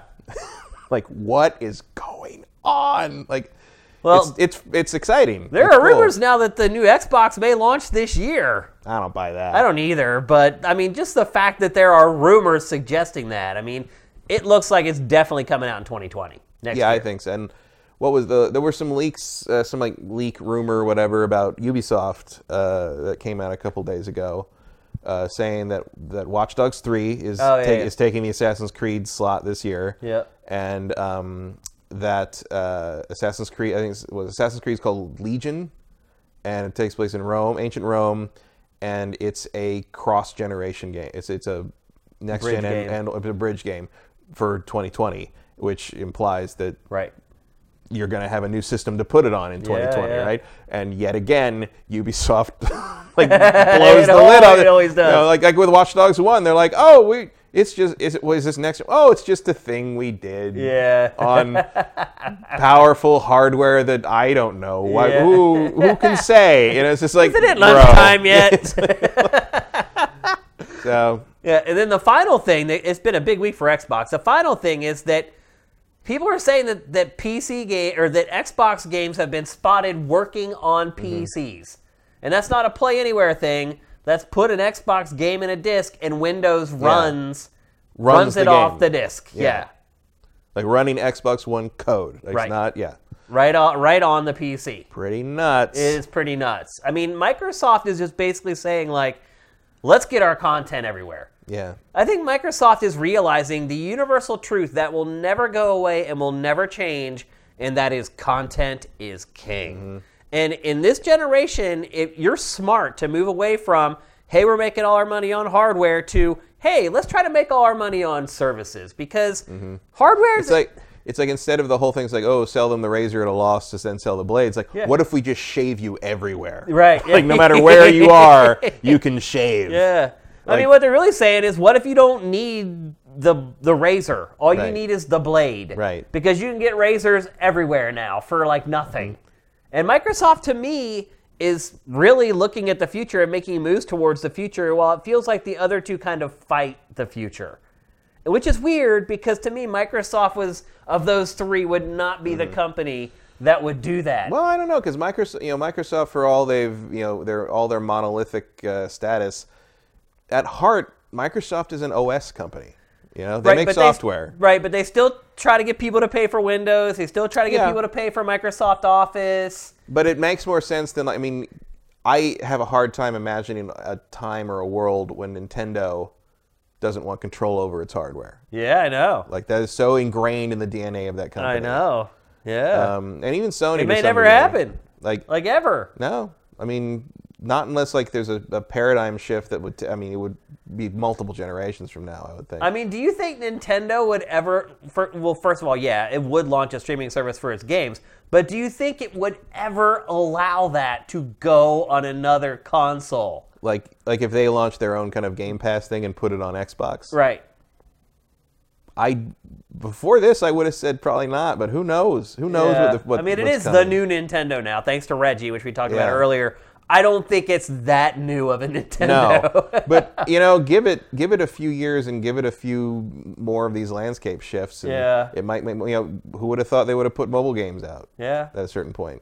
Well, we after are. Iwata like laid into them for like three Oh years. yeah, but like yeah. you know, there was a time when that was unthinkable, and Do you remember that year at GDC where he gave that big speech about how mobile's going to end gaming and Yeah. making mobile game? Literally, it was a whole presentation about how mobile gaming was terrible, and the best way for you to ruin your business was to start making mobile games. Yeah, well, I agree with half of that. Yeah, But at a certain point, all that money is you can't ignore it. you can't. Yeah, And now, and now they're you know Fire Emblem's doing great, and Yeah. uh, that's it's almost like it's almost it's a third revenue stream for them. Yeah. And the shareholders can't argue with that. They can't, but. We'll see if if Nintendo continues to be that pliable and malleable going forward. I Yeah. I would be surprised if it does, but I don't know. Maybe it's a possibility. But I honestly would never see Nintendo allowing its IP to mm-hmm. stream on someone else's hardware because Nintendo is just so paranoid about piracy Yeah. and Well, even the- though fundamentally it probably is impossible for piracy to spring out of something like that, Nintendo would just be like, "Wait a minute, our code is out of our control and we don't like that Mm-hmm. ever." Well, I mean, the history of the company would indicate that yeah, that is not a thing that would happen, but you never know. The times are a changing. Like you, you never know, and whether it becomes something that makes sense three to five years from now. Yeah. Stranger things have happened. Yeah, I don't expect to see PlayStation now on Xbox or Switch. No, Sony, Sony will Sony will die before that. on happens. that I mean, hill, Yeah, that is on that uh, hill by itself in isolation. Sony is like the isolationist Yeah. company now. s- hallucinating cyber world one Right. last time before before slipping into the darkness. So I don't know. It's been very interesting to watch this sort of metamorphosis of the Xbox brand, and I have to say, sitting here right now, it seems to be the most well poised for the future. Yeah, I, get the feeling that Microsoft does definitely have a plan. Yeah, Like- and it seems like it had enacted it as soon as the Xbox One was not going to lead this generation. Um, so I th- so which yeah, we all so, realized very quickly. so right now I would definitely say that Microsoft is the Cylons. They have a plan. yeah, We don't know what it is, and I don't even really have a guess. but there might be clones coming, yeah, yeah. like multiple Xboxen. it's exciting. Yeah. I mean, it's very different for us to be sitting here a year and a half ish out of a new console generation and to have these questions. Because in the Yeah. past, it'd just be like, okay, Nintendo's going to make a console, Sony's going to make a console, and Microsoft's and, going to make a console. and also, you know, co- you know, same coming from the original Xbox into the 360 era, Microsoft is always at its most interesting when it's in third place and angry. No, you're like, right. When it's like Yeah. when it's like we're dead last, we got nothing to lose, and we're gonna like try something. Yeah. Like I mean, look, I mean, the Xbox 360 dragged console gaming into the online world. Yeah. Like by force. You, You know, got to every- remember though, Microsoft did try to do that with Xbox One. People just Yeah. rejected the hell out of didn't it. Didn't work. They were like, "We don't want that." because oh, I think because they were straying too far away from what people wanted to make game gaming better. Yeah. You know, like the problem was you know on all the stuff they were proposing for 360 when they you know when, when J Allard sat on that stage in his hoodie sport coat and Yeah. and and rapped with the, rapped with the fellow kids about it. Um, like everything he talked about in that presentation was like those are all things that would make my experience playing games on this system better. Yeah. Uh, none of that applied to the Xbox One. It was just like there's a whole bunch of terrible ideas for a thing that has nothing to do with gaming, uh, and we just want you to watch ESPN all the time. And Right, I'm like, yeah. no, I don't. TV. I don't like passing my cable through this thing is not a thing that's exciting to me. I want. What It am I was gonna exciting play? to me at first. It wa- I used it for a long time because I liked that I could put like the TV over in the corner and still play games, and I could watch like a hockey game or Mm-hmm. a football game while I played games with split screen on my own TV. Yeah, I, I, I didn't. I never used it um, because I didn't care. And then um, the one time I really used it was like my, my one of my friends got it like when it came out and hooked everything up, and we were watching football. And the problem was uh, you couldn't talk about the Xbox because if Oh, yeah. you said Xbox too much, it would the I Kinect would have- make it do shit. And like one point, someone said like, "Oh, so the Xbox did that," and it was like the last play of the Broncos game, which was the game that my friend was like desperately wanting to see, and like it was down to the last like 30 seconds, and someone said something about the Xbox, and it just started rewinding the live broadcast. Like, "Oh, what, what, what?" Like, it, and by the time we got it back, it was over, and it was just like, "No, we're not doing that anymore." Um, My Xbox still. In fact, the other night I was laying in bed. I had just laid down. Our whole apartment was dead silent, and I hear "Doink," and my freaking Xbox just turned on in the middle of the night in the pitch black with no noise. It just goes "Doink," and I'm like, "What the hell?" Xbox Anywhere, And it always. yeah, and then like we have, I have the Kinect. It's like I have like slots in my entertainment center. So in the left inner slot is my Xbox One, and the center one is my center channel for surround sound. And as as people know, the center channel is where all the dialogue comes from mm-hmm. when in an 5.1 mix, most of it anyway. And so the, they're talking right out of that speaker right next to my Kinect. And so all the time, like it just kicks on because somebody hmm. in a TV show said something that it thought said, "Hey, wake up." Um, I still have my Kinect hooked up, by the way, to my Xbox One. I don't crazy? even know where my Kinect is. I am definitely a part of a small group of people. I I mean, I will say that whenever I look at my friends list on Xbox One, like a lot of people are watching TV. So Yeah. clearly, people still use that. Netflix. Whether they've got the Kinect hooked up or not, they are still using it as going that. through it. Yeah. Some people just set it and forget it. Yeah. They set it up and they never touch it again. I mean, to be fair, that's the reason I never did that with my in my apartment was because the the cable connections were all behind the TV. I'm like, I'm not digging through that just so I can do what? Yell at it? Yeah, I don't, yeah, I don't want to know. yeah. But uh, if you have a cleaner setup than I did, then you could do that. But I now I don't do it. It was a novelty. I liked it it, at over, first, yeah. and once I took out the Kinects, I had to replace my Xbox because it broke. Once I took out the Kinect and used it for a while without it, I was like, I don't need it, Mm. and I just ditched the whole thing. So, interesting times for Microsoft. Yeah. I'll say this: it's trying stuff. It's Yeah. trying new stuff to see what happens.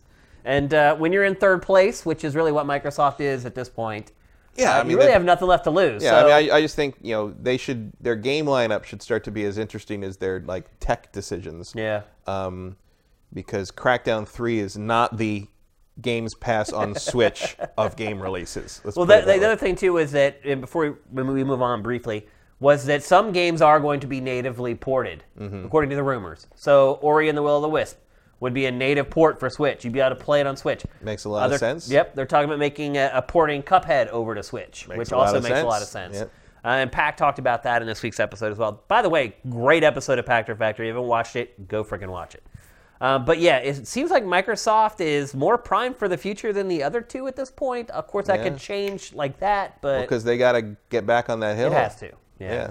yeah. It doesn't have a choice. All right, let's move on. We're going to talk next about a Switch game that I've played in the last week. It is the next big Switch exclusive, although I would, after playing it, I would in Maybe- a crackdown kind of way. yeah, exactly. uh, after playing it, I would maybe pull back on that big descriptor a little bit. Uh, and that game is Yoshi's Crafted World. There is a Yoshi's Flippin' Island, as it will always be. That's what it head. should have been known. That's right. Flip, Flippin' Island is a much better uh, subtitle. Uh, but there is a demo of the, for this on uh, the Switch eShop right now. I don't know. It may have been taken down. I did play this like four or five days ago. Um, and essentially, it's a one level demo. They don't really give you a good idea where the, the level is placed within the world. But essentially, there's three different tasks that you can complete on the same level.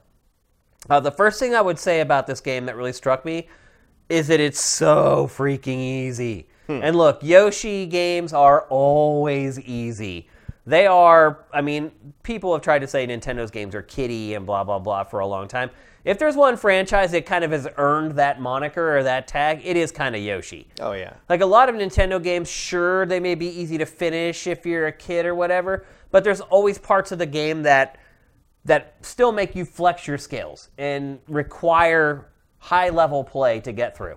Yoshi games really haven't been that way. Usually what Yoshi games do is they're like, "Hey, we're going to throw in a couple things that are kind of hard to find if you want to go for that 100%." percent But the actual gameplay itself isn't that challenging, and that is exactly the case with Yoshi's Crafted World. There is really no fear whatsoever of ever dying in this game. Um, the way that at least the level that I played worked is you go into the level and you can see right here there's a train and the train is missing like three parts. So your first job is to go out into the world and find the missing train parts, come back, reassemble the train, complete the stage. Um, what shocked me about this game is that it's really not a platformer. There's platforms to jump over, but that's not what the crux of the game is. The crux of the game is what you're seeing right now, which is shooting eggs. It's hmm. really like a shooter, but like the most simple, like turret gallery shooter you've ever played in your life. It's not like you're evading danger while you're shooting. You're just standing still and, and choosing targets, basically. Hmm. And a lot of the quote unquote skill involved with playing the game is timing the egg tosses. So sometimes the, the targets or the enemies are way far away. So you have to kind of time that enemy walking into the line of sight with your egg so that they meet up and you can and you can strike. So sometimes it'll use like the levels. Like here you'll see here in a minute, they have the guy walking through the window. So you have to wait for him to walk through the window before you can fire it. Um, but that's pretty much the game. So you collect coins, you collect hearts to get extra lives. You can collect the sunflowers. I don't know what happens if you collect all those because on this level I got all but one.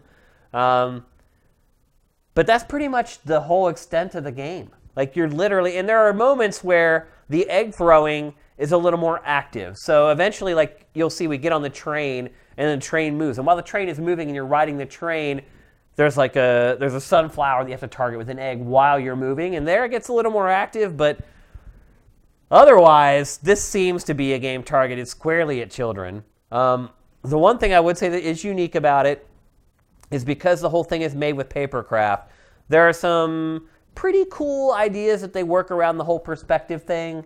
Um, like some stuff looks like it's 2D, but then you walk into it and you realize that that thing that just looked like a beam is actually a ramp that will take you kind of inside a building and up to the roof. So there's kind of some tricks and plays on that. But otherwise, it's really you just walk around. They're like, okay, so after you complete this and you get all the parts, you take it back. Then they're like, okay, now go back into the world and shoot cows. So you go back into the world, and then you're trying to find these little stand-up cow things that you have to shoot. Um, and then you go back, and they're like, hey, find three of these little puppies. And it's really just like kind of a scavenger hunt in general. Um, you can use the eggs and the shooting of the eggs to collect stuff. So if you shoot something with an egg, it actually gets added to your inventory. And that's pretty much the game. It's not a very pretty game. Uh, the early trailers for this game I thought looked awful. Literally, just one of the worst games that I've seen in a long time. And then over the last like six months, you could see where they've been doing some stuff to it. Like they added fur shading to Yoshi and some other stuff. Still, though, the game is just really Fur shading? yeah, there's like fur on Yoshi.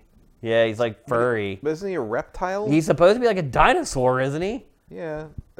Or is he like supposed to be made of yarn again? Yeah, maybe. I don't know, but he's furry. He's got fur. Yeah, you, you may, may may not see it at Or it has 720p. to be feathers, really. Yeah, sure, I mean, if it's a dinosaur, it should have feathers, right? Yeah. But um, yeah, it's uh, I do not foresee this game doing especially well. I do not foresee it reviewing especially well, and this is my alternate on my fantasy team that I thought Wow. yeah, I thought for sure it would get at least like a 75 or an 80. But based upon what I've played so far, I don't see that happening. Um, I think the lack of challenge is really its biggest problem. And maybe this is the first ever level in the game, and it I mean, it looks like it probably is. Like it seems like it's teaching you stuff. Uh, it's green. Yeah, Like, uh, green. that's usually a early levels like to be green. which is weird, but true. but uh, I mean, it's Nintendo. I mean, Nintendo does some- sometimes do that thing where it's like the early stuff is super brain dead easy, and by the end of the game, you're like, "What is happening?" You know, it- Yeah. So, I've never really played a Yoshi game since uh, the original. Yoshi's Oh, really? Island. Like, I don't. I You haven't played a 3D Yoshi game. No, I hate Yoshi. You, you and I- Jeff Gerstmann would get along just, well then. I like something about Yoshi, the Yoshi character just makes me physically angry when I see him. I, don't know, I don't know what it is. Like, I, and so no, I, I- played, uh, uh, you know what, Yoshi Super Mario World Two. You know, Yeah, yeah. Yoshi's Island. Yep. Which is was good. I uh, good enough for me to tolerate Yoshi, but I will never play a solo Yoshi game just because I have no interest in that character. The other, the only other element of this game that I haven't mentioned so far is uh, egg management, basically ammo. um, you always have to worry if you have enough ammo to get through sections of the game. But in addition to using those boxes to get eggs, you can also just swallow enemies and they turn into an egg. So this game put up no resistance for me whatsoever. Uh, some of the level design was kind of clever. That's Well, probably demo, you probably don't want to frustrate people. So yeah, I mean, I don't know. I guess it's a fine line to walk, but it was just. I mean, I don't. I, if I download a Yoshi demo, I don't expect it to be the Dark Souls of well, free no. giveaways or anything. Well, but- like I said when we started talking about this, Yoshi games are usually very easy. Mm-hmm. They're also typically the worst selling of all Nintendo first-party games. So, um, I Are think, yeah, why I they think keep, why do they keep making them? because they sell enough. Mm. I mean, I'm guessing the team that's working on this is probably 25 or 30 people.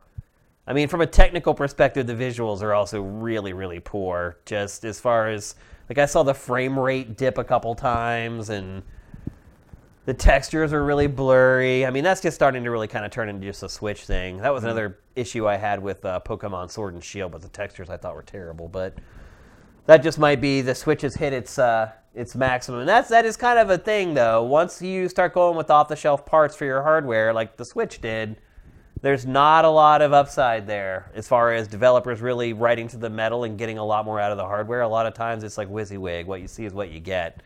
Um, so maybe we've we've already reached reached the uh, theor- theoretical maximum of what the Switch can output. Uh, because this game's coming a couple years into its life cycle, and it Chat's saying that this is Unreal Engine 4. ah So, yeah, it's, pretty good for a small team to use for Yeah. something like this. Yeah. Um, but I am not especially excited for this game. I'm sorry if some of you guys were. Uh, I would definitely recommend going and giving this a play if the demo is still up on the eShop because I think you may save yourself like 50 or 60 bucks. Um, I don't know. Obviously, there's a chance if you watch the trailers, there's obviously a lot cooler stuff that comes on later in the game. Uh, but I was not that enthused by this first initial taste, and I would I would contend that the purpose of a demo is to get you excited to buy the game, not to make it easy. And I think it's a, a line to walk of accessibility versus challenge, uh, particularly with demos. And I think this one definitely veered way too far in the other direction. Uh, but we'll see. Obviously, when it comes out, I'll give the whole thing a whirl and uh, we'll see how it goes. But for now, I think if you're thinking about pre ordering, you might want to second guess that right now. We'll see. All right, let's move on. I, I'm already safe. Yeah, I know. from- If from you have, I can't believe you've never played a 3D. What about the uh, the GameCube one? What was that one called? Um, it was before the whole Epic Yarn and all that crap. No, I don't know. But that, that was, I think that was. Yoshi's. I don't know. was. Uh, I remember the N64 one, like Yoshi's Egg or Yoshi's Egg or something. All I remember about that one is the title screen. It's like the it's the the Yoshi's singing, like the Yoshis are singing, and it sounds like they're saying, "Balls, look at my balls." I missed that somehow. I can't remember what the name of the is the N64 Yoshi game. Look up the title screen on YouTube and just think balls. Look at my balls, and that's totally what they're saying. The GameCube and that's one. the most entertainment I've ever gotten out of a Yoshi product ever. yeah, the GameCube one. It was kind of like this one. Yoshi's. Story. That's what Yeah, it was. yeah. Yoshi's Story. That's Thank you, was. Vincent. What about the GameCube one? Somebody hook us up with that in chat. Uh, there wasn't a GameCube one. I thought there says. was. I thought it was I the first one one. with the flutter jump. I don't remember a GameCube one. Really? Oh, I think there was. There was a Yoshi's Island DS. No. It was the first 3D one with the flutter jump, where he does like the jump and then he does like the run and then goes up like the, the ramp or whatever. Mm-hmm. And I thought for sure it was GameCube because I remember it was advertised like at the beginning of the console's life and it languished on and on and then didn't come out and then did and it was like a four hour game. That sounds familiar, but I don't remember what that was. I don't, Anyway. I, there, I, I don't remember a Yoshi game on GameCube. I don't. Interesting. Maybe it was a Wii. No, it wasn't Wii. I don't know. Maybe I'm off base, or maybe I'm thinking about the N64 game. But what I remember about that was that it was gorgeous, and everybody saw it was like, "Oh uh, my god!" Yeah, chat's saying that was the N64 game. really? It had the flutter Story. jump. Yeah. Just always had that, as I recall. Not Mario World. Yeah. But like as soon as they started doing Yoshi spin-offs, he got that. Because he also had that by the time of Smash Brothers One. Oh, you're right. So That's true. Yep. Okay. All right, let's move on to our last topic of the episode. And we're going to talk about Anthem. Has to be the most polarizing game to have the come anthem out. of deflation. Yeah, yeah. The most polarizing game to have come out in a long time. I have seen lots of heated discussions about this game on Sifted. Mm-hmm. I've been a part of some of those heated discussions about it. Um, it just seems like, where do we even start? Well, we could start with wow. I should have picked Resident Evil 2.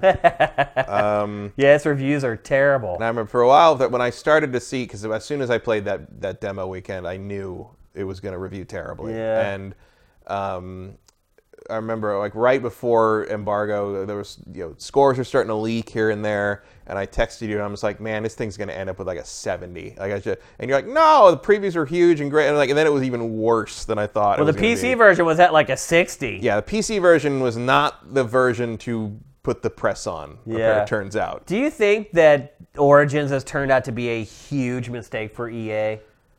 Because this is a second Yeah. BioWare game that's got murdered before it ever even got I, released. I think Frostbite was a bigger mistake than Origin. Yeah. I think you're But constantly. Origin seeing is that. now giving access to these games early to everybody. Right, but it's not. I mean, it's not That early gives people- access. It's not like it. Sh- that's release. That's. I mean, they should know that that's what's happening. Like, like you can't have a broken game eight days before launch date when your launch date is really the day that the people who are paying you extra money get to play it. Like, my, but my point is, is that you're, and I don't, I'm trying to word this correctly, but you're putting it in the hands of people who aren't as experienced with early code. If there's a way, it, but that's what I'm saying is like it's a week early. It shouldn't be early code. It should be the final game, and the final game should work. Like, like why is eight days that much of a difference? And if it is, why don't you release it a month later? And Yeah. then because you're bad, you're never recovering from that bad PR, and then you have the balls to call the patch that goes up on the official retail release day day one patch. No, that's a day eight patch. Yeah. Because the people who have been subscribing to your service played this thing eight days early or seven days early, and they've been dealing with this shit, and that counts. And it's really going to count as that word of mouth spreads, and it, and here we are. I think it's a, uh, I think it's a huge mistake because you're letting people who don't have a ton of experience playing games, and I mean, you can call it what you want, but the fact of the matter is, it's not its release date yet. These people are getting early access to the game. But it, sh- it should be the it should be like buying the disc early. It shouldn't be like here's a broken version of this game, and you're going to have to wait seven days, even though you paid extra to have one that works. Like it, it, it boggles It my does mind. work though. See, that's the thing. That's what I'm getting at. So if somebody like us plays made- early code, we know enough. First of all, you knew enough to be like, oh, this is going to review terrible, or Yeah. people are going to lay into it at, during its early access period, which they did. But you're giving so you're giving code to people who are a part of outrage culture, tend to jump to conclusions, tend to pile on.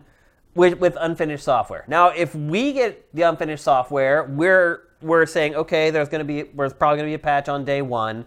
A lot of these issues that people are freaking out about are things that are solved generally very easily. We would not su- send out the alarm the way that the general public is going to send out the alarm. We would have a little more trepidation with how we looked at the game and any faults that it had a week before it came out. Like the loading times that everyone has been freaking out about. I don't, first of all, I don't know why they're freaking out about them because they're not egregious. They're not good, but they're not egregious. Well, they're better than they were. I mean, But again, so you're letting these people play and then go on YouTube and spout off when when I played it, they weren't bad. But well, that's what I mean is like you're talking about early code, and I'm like, why are uh, why is a handful of days making that much difference? And if it if it is that much difference, Server load. You don't know what it's going to server load has nothing to do with not being optimized for a non uh, uh, solid state hard drive. Like that was where a lot of the load times are coming from. Was it was not optimized for a normal hard drive. People were timing shit like in, in the in the initial release, and they're like, it's taken two and a half minutes. Okay, so regardless places. of why it's there, the truth is, is you and I know because we've been in the industry for a long time that load times are something that can almost always be improved and can generally be improved very easily and pretty quickly. But when you put the game into the, and so therefore when we talk about it, we're like, yeah, the loads were a little rough. Like, I don't even think I mentioned the loading times when I talked about the beta. I haven't noticed load times. I mean, I haven't played it. I mean, I played the VIP demo weekend, and then the next. So then the, I was out of town when it went live, and I'm not an Origin subscriber, so I didn't get to play it early. So the first time I played the release version of Anthem was Monday night, after it had already been patched once, I think, for a, a day one thing. The day one patch had already happened, and maybe another thing. I, I had to patch it when I got back and uh, and I thought the I think the load times are noticeable, but like not like crazy ruin the game long. But part of that is as we mentioned before when you initially got here today, like you and I both look at other things and do other things while Yeah. games are loading. So And- this is what I noticed. So if when you're people, just sitting there waiting for the game to start, yeah, I can see that being a lot more annoying than you know me looking down at a tablet or waiting until you know some, doing something else. Yeah, so here's what happened. So people are complaining about the loading times. I'm playing the game and I'm like, I, they're not great, but they're no worse than some of the other games that I've played recently. So I started digging into it and I started timing them. Like somebody on the site was like, oh, there's like three loads to change your weapon. And I was like, "Wha- no, there's not. There's one and it's three seconds long. So I started going through all that stuff. And I started like timing like the loads, like when you start a mission, how long until you actually start the mission. It's like 90 seconds or whatever. But what I realized in the process of this is I don't pay attention to loading times at all anymore. When a game starts to load, I pick up my cell phone and I start surfing the internet or looking at Twitter. A lot of times the game comes up to play before I'm ready for it to. Mm-hmm. Because I'm typing something on Twitter or I'm replying to a text message from a friend and then the game pops up and I have to like throw my phone down and like pick it up. Like I multitask constantly. That's that's the way society is today. And I agree with you a thousand percent. If you're a person sitting in a room, just you, the controller, and the TV, and you're sitting there watching that bar go up, waiting to mm-hmm. play, I can see where you might get annoyed with that. But it's interesting that I just really don't play games like that anymore. Like I have this other stuff that's going on that I don't even notice load times. So I one I don't notice them, but two I did time them, and generally speaking, they're no worse than any other game as a service. Yeah, but the initial impre- you know, early first impressions were like. Oh my god, it's like an hour to load, and then I play for five they- seconds. But they were like, you know, like the, people were even in the press were timing Yeah. the load. T- you know, so, and they're like, okay, so from getting a piece of loot that I want to use to backing out of the mission and going to the vault to the forge and equipping it, and it's like it's like two two thirty four like total like load times between those things. And it's like, yeah, that's a lot. I don't That's a even think about lot. doing that though. Well, I mean, of- who would just leave a mission before they completed it to go back Well, to the forge com- to equip a piece of gear? You have to start the whole mission all over again. Right, but, but but what they're doing is comparing it to how these these shooters, these looter shooters, are supposed to work. And See, I always have a problem with anytime someone says how something is supposed to be or is supposed to work. Well, because- like that's that's expectations, and I don't. I I always say this. I look at the game. I look at the game too, and the way they do it is idiotic. Like like it, you're the whole thing is you're picking all these things up, right? Like part of the appeal of these kinds of games is, ooh, what did I get? And like you can't find out you can't use anything you get until you get back to the end of the mission or you back out of the mission or whatever um, or you get disconnected and have to go back and Yeah, you, your check- loadout is permanent till you complete the yeah mission. um, and like kind of the part of the fun of like destiny and stuff like that is like finding new things and swapping them in, unless they're like something you have to decrypt like an engram or whatever Right. but like it still feels like um, you're weirdly locked into things in this game in a, in a, and like to get out of it to like you know readjust it to a way you'd prefer to have it like you have to jump through a lot of weird loading hoops and sort of changing locations and like and they've they've they mitigate that a little bit by adding the launch bay once you've gotten through a few missions where you just go straight there. It has everything you need. You have to you don't have to wander around Fort Tarsis anymore um, so that's cool and you can actually interact with other people and you can see each other's mechs Yep. uh, which is nice. That was added, I think, in the in the, the second demo. Yeah, I think due to player feedback, Um, Yeah. actually. the two major feedback additions were that launch bay and the ability to sprint in the city, Which, isn't a sprint it's at still not as fast as it should be, but at least it's faster than the plodding walking Yeah. that the original demo had. Yep. Um, here's the thing: like, I don't hate this game at all. Like, I enjoy it to some degree. I It's- actually really like it. Um, I really like playing it. I like taking off. I like flying around. Man, it's like- amazing. I'm like playing- the feeling that you, the sense of uh, inertia, weight, power. It's it's incredibly innovative to me. That part of the game, the actual playing of it, is it's my favorite game as a service by miles. The problem is. You just don't. You're not playing it all that much. It seems to me that the missions are way too short. Um, it's They're like very short and they're very samey. They're, you yeah, do the same thing. there's not enough mission again. variety.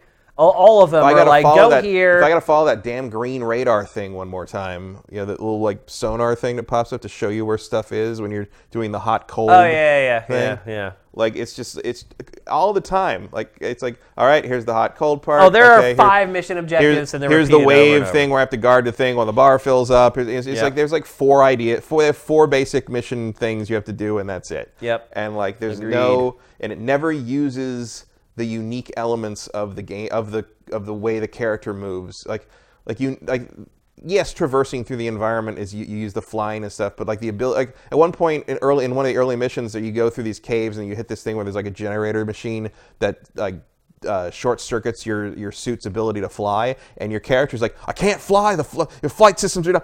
I'm like, who f- who cares? Like I'm, I Oh, I wasn't gonna, cared. I wasn't gonna use it anyway. Right? Oh, I, I'm use gonna flight shoot these things. continually, con- constantly. I I, never fly use it. from one side of the battlefield to the other constantly. I never use it Why? It's because fun. I don't need it. Because I don't need it. I- It's fun. I, use, it's not that fun. It is so fun. I have fun just flying in this game. Just flying. You don't? You don't get exhilaration when you like swoop down and like you're skimming like an inch off the water and then like I mean, it's fun. cool. It's cool, but I've played Iron Man before, so it's like, I and I find the mechs kind of boring design wise. Like I don't feel like they look all that great. I like, uh, guess. I don't care. It's just like, fun to fly. It's it- fun to fight. It's and it's fun to fly as- and fight. man, you need, you should have played Xenoblade Chronicles X because it's so much better at everything this game does. Like getting into the giant mech, flying through the environment like that, a much more robust and interesting. I and- refuse to believe that. No, like, I refuse that is- to believe That is that. actually what I mean. It obviously doesn't look as good because it's No, you know, there's no like, way the feeling of flying in a mech is better in that game than in this game. Like to me, this is groundbreaking stuff. I think that's nuts. It's, This is nothing special. Tell me all. one thing that's bad about the flying It's in not combat. bad. It's not, not. It's just. It doesn't matter. Is what I'm It saying. doesn't matter. No. It changes the whole game. You're No, not running around for 20 hours trying to get to the next mission. I, don't, I don't understand where you're getting that from. Watch it right now. It would take you an hour to walk as far as he's flying in like 10 seconds. Okay, and the best part about it is you I've- think there's nothing down there, but then when you land over what you think is flyover country, there's stuff all over the place. Right, but I, uh, I've played games where I can fly before. What? Like, like Iron Man and Xenoblade Chronicles X and Dude, there's there there those are I mean- shadows of this. Shadows. you've never played Xenoblade Chronicles. I X. have played It's it. a I- way I, did- better- I will admit I did not get to the part where the mech flies Well, or that's a mech because it's flies. like 40 hours. I Right. mean, My point is, a lot of people didn't I see have a that. hard time believing that those controls feel as good as this. I really I don't do. know if the controls feel quite as good, but I had a This is sublime better- to me. I had a much better feeling of exploring an alien environment in a mech suit than I do in this. Like I think the world is close on this, and it's prettier, obviously. Because I'm not even talking about like the world But, or like- I'm talking about what it feels like to leave the ground, thrust into the air, fly and soar through the air, fight while you're in the air, and then land in a satisfying massive thud. This game, no game does this. And look, I'm I'm probably a little biased because I love tribes. And this to me is what Tribes 2 should have been. And I think this game would can be agree with that. and I think this game would be way better if it was just a shooter and was not a loot shooter or a game as a service. If it just had a great BioWare campaign and then had competitive multiplayer where like teams of 10 take on another team of 10, this game would rock people's worlds. For whatever reason, BioWare decided, or maybe EA decided, Yeah, I think it EA has to be a game as a service, and I think it just totally screwed the whole thing up. Well, see, I don't think it was ever going to be a multiplayer game. Um, uh, maybe it would have been more successful. I wouldn't have bought it, but because I don't care about that. Uh, but like, I think you see the vestiges in this game of what was going to be a really great first, you know, a really great single-player action shooter RPG by BioWare that has been co-opted into the games as a service model, and it just feels so flattened. It reminds me a lot Like- of the first Destiny. Yeah, like there's a lot. There is a lot of that, to, but it also has this feeling of like It hasn't quite there's figured little, out. there's little things poking through that you think, okay, look at all this lore they built. Look at these characters they designed. Look at these. a like, lot kinda- of wasted work. kind of the way the world interacts with things and sort of all, but in the end there's not really anything there Yeah. you know and it feels like it feels like it was built for something else but in the end they sort of ended up with this bland like bland isn't even the word bland it, it just it feels like like at some point they're like everyone okay don't get too excited just make a destiny and get it out and I don't think like that this design aids in BioWare storytelling. no not at all 'Cause I really at did all. not care about the story in this hardly at all. i like I, did, I wasn't skipping like all the cutscenes, but I was skipping some of them. I like a lot of the characters, but like they don't do anything, and there's no consequence for anything. And even when they try to fool you with like the the you know the dialogue tree, just you know left or right trigger thing, it a doesn't have consequences down the line, of course, yeah. but it also like doesn't seem to change the conversation. No, it doesn't seem to do anything. Like I, you get those like points towards factions for depending on your answers, but and that that ultimately is like a multiplier for bonuses when you complete missions. Yeah. But I don't know. Yeah, it all seems frivolous. Like I just don't think Bioware is a good match for games as a service. I just don't think the kind of games that they create are good for this style of game. I am shocked at how much I love to play this game, though, because to me, BioWare has never been known as a mechanic studio. It's been an aesthetic studio. They're really good at writing, they're really good at plot. Uh, the gameplay has kind of been the, the necessary evil in BioWare's games in the past. It got better as it inched towards Mass Effect 3. I mean, th- to me, the But the combat and the flight in this is just next level shit. and I would love to play some other game in another genre that has that gameplay to it. I would love to play the game you're describing. Um, I, I, I- it feels like a mod of Andromeda to me.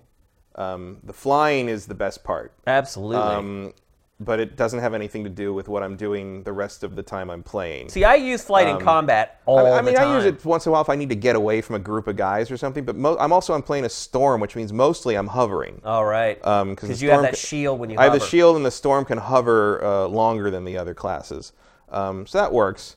Uh, the only thing I don't like about the storm is like if you because you can like cut the jets and just land, or if you just like target the ground. You know, if you run into the ground, they do that landing animation, Yeah.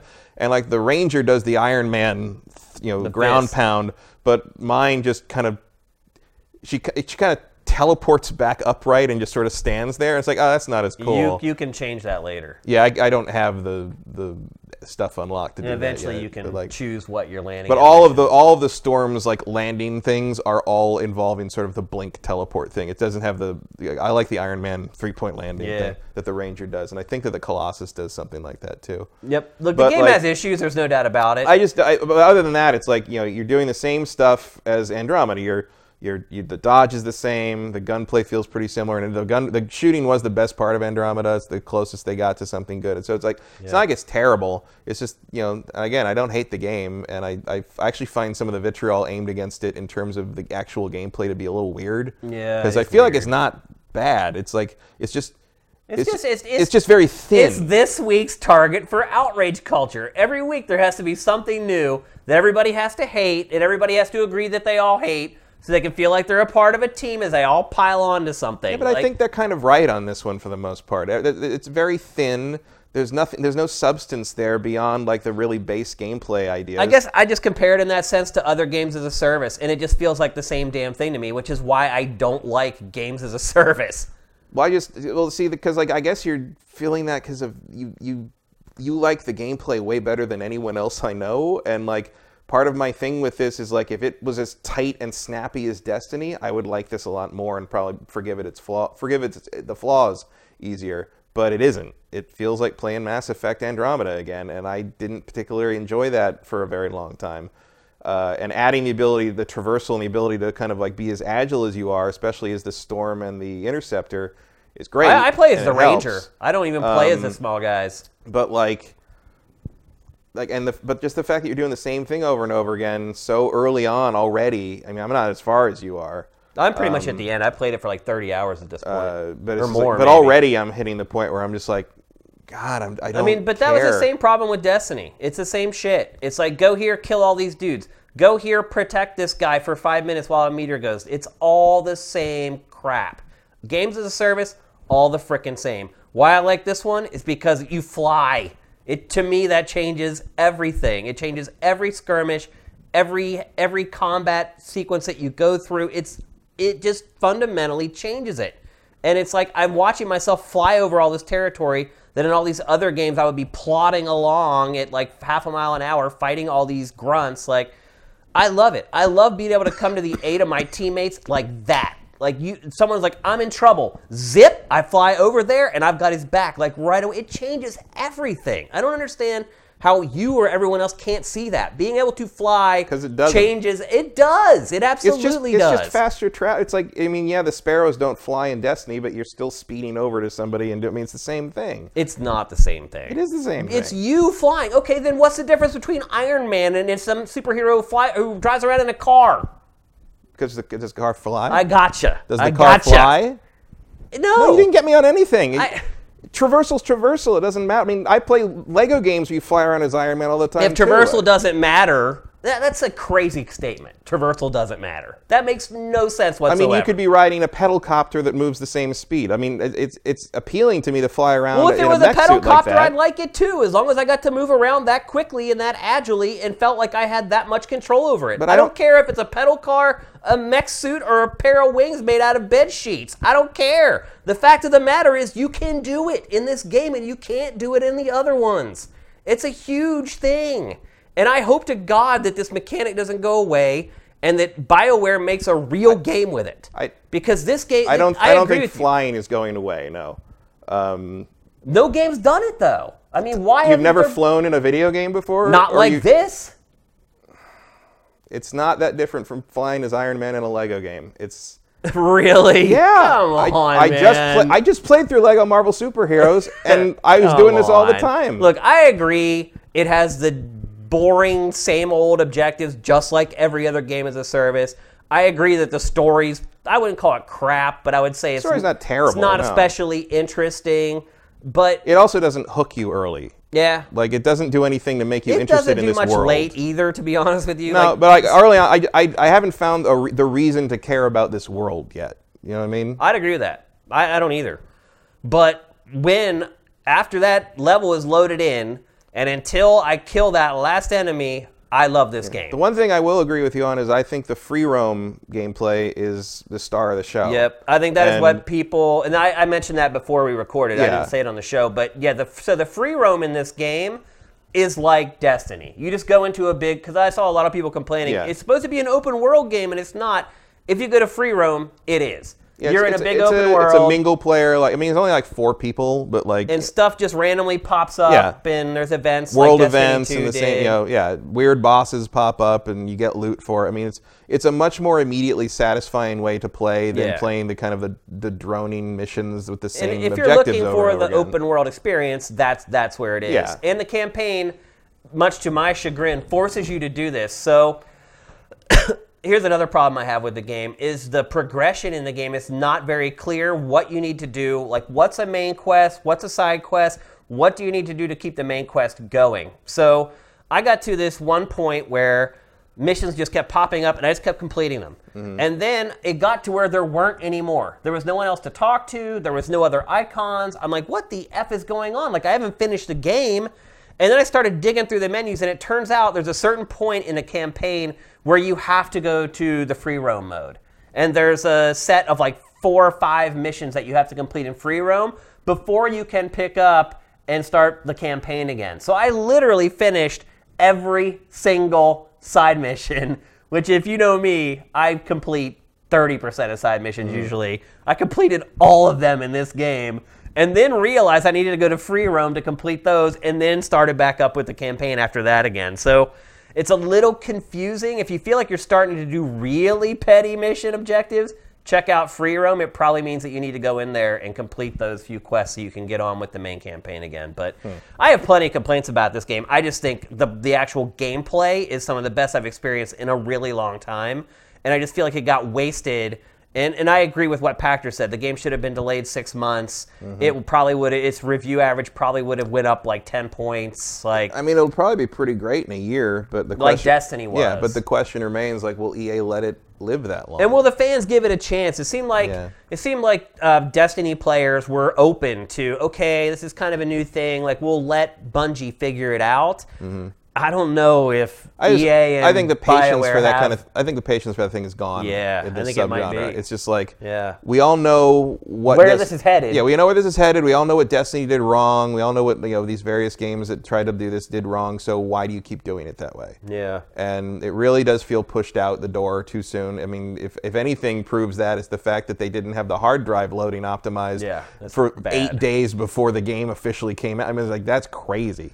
Um, Yeah, I, I realize game- that can't be like a really huge priority when you're trying to get a game launched, but like the fact that like people were like taking an, a minute to load in the it's that's that's nuts. So EA obviously force this one out before the end of the quarter. And you're still looking at like you know I think you saw a lot of interviews come out of Dice where people were kind of finally talking about how frostbite is a problem. Yeah. Uh, Amy Hennig. We actually talked about this before the show too. Yeah. And Matt has has some really good points about Frostbite. and like Amy Hennig had, uh, you know, was talking about how like you know when they got there to make their Star Wars game with Vis- with Visceral, like there was no tools to make someone climb over an obstacle in the That's game. That's insane. There was n- they had trouble implementing an inventory. Some you know because there were no tools to do that because like no game that Right, used it before yeah. they needed that. Yeah. And so and she you know and she, she said that like some basically she's like it was a little frustrating that now that the game got canceled because it's a shared engine among the company. There's people We'll at EA who are using the improvements they made to make their games, and they never got to make their game out of it. Yep. Um, but like, look at like as soon as Frostbite comes into the picture with a lot of these other EA developers,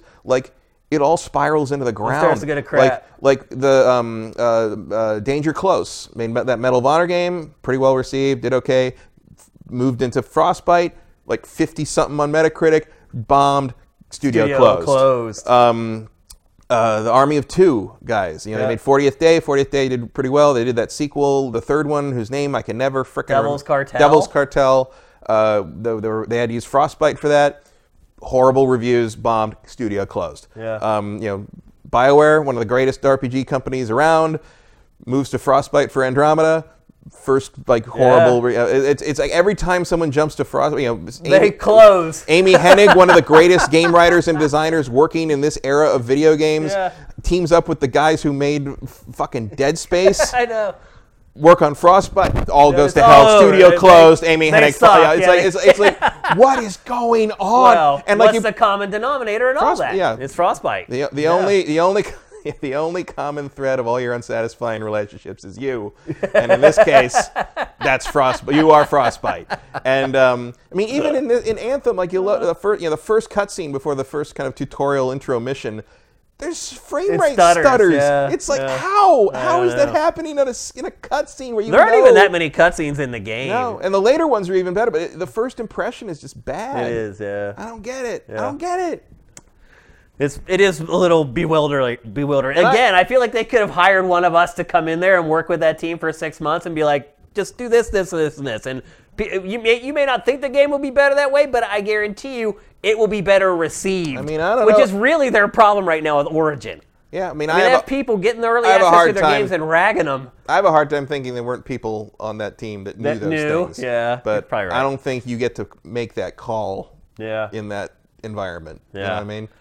Like I, you know, it, it. I still, I don't have any proof or any kind of inside info on it. But I play this game, and I still feel like there's so much work put into the backstory and the lore and everything, and that's just part of Bioware's DNA. But I feel like this was not always supposed to be a Destiny alike. Yeah. I feel like this. I was- think it would have been better as not a Destiny. Like. No, for sure. I, I think this was supposed to be like a Yeah. third franchise in kind of their you know their traditional RPG because if Mass Effect Andromeda can play like that, there's no reason another like, kind Exactly. of RPG can't play like this. Yep. And just you know you do the story stuff, but this is how it plays when you're in the field.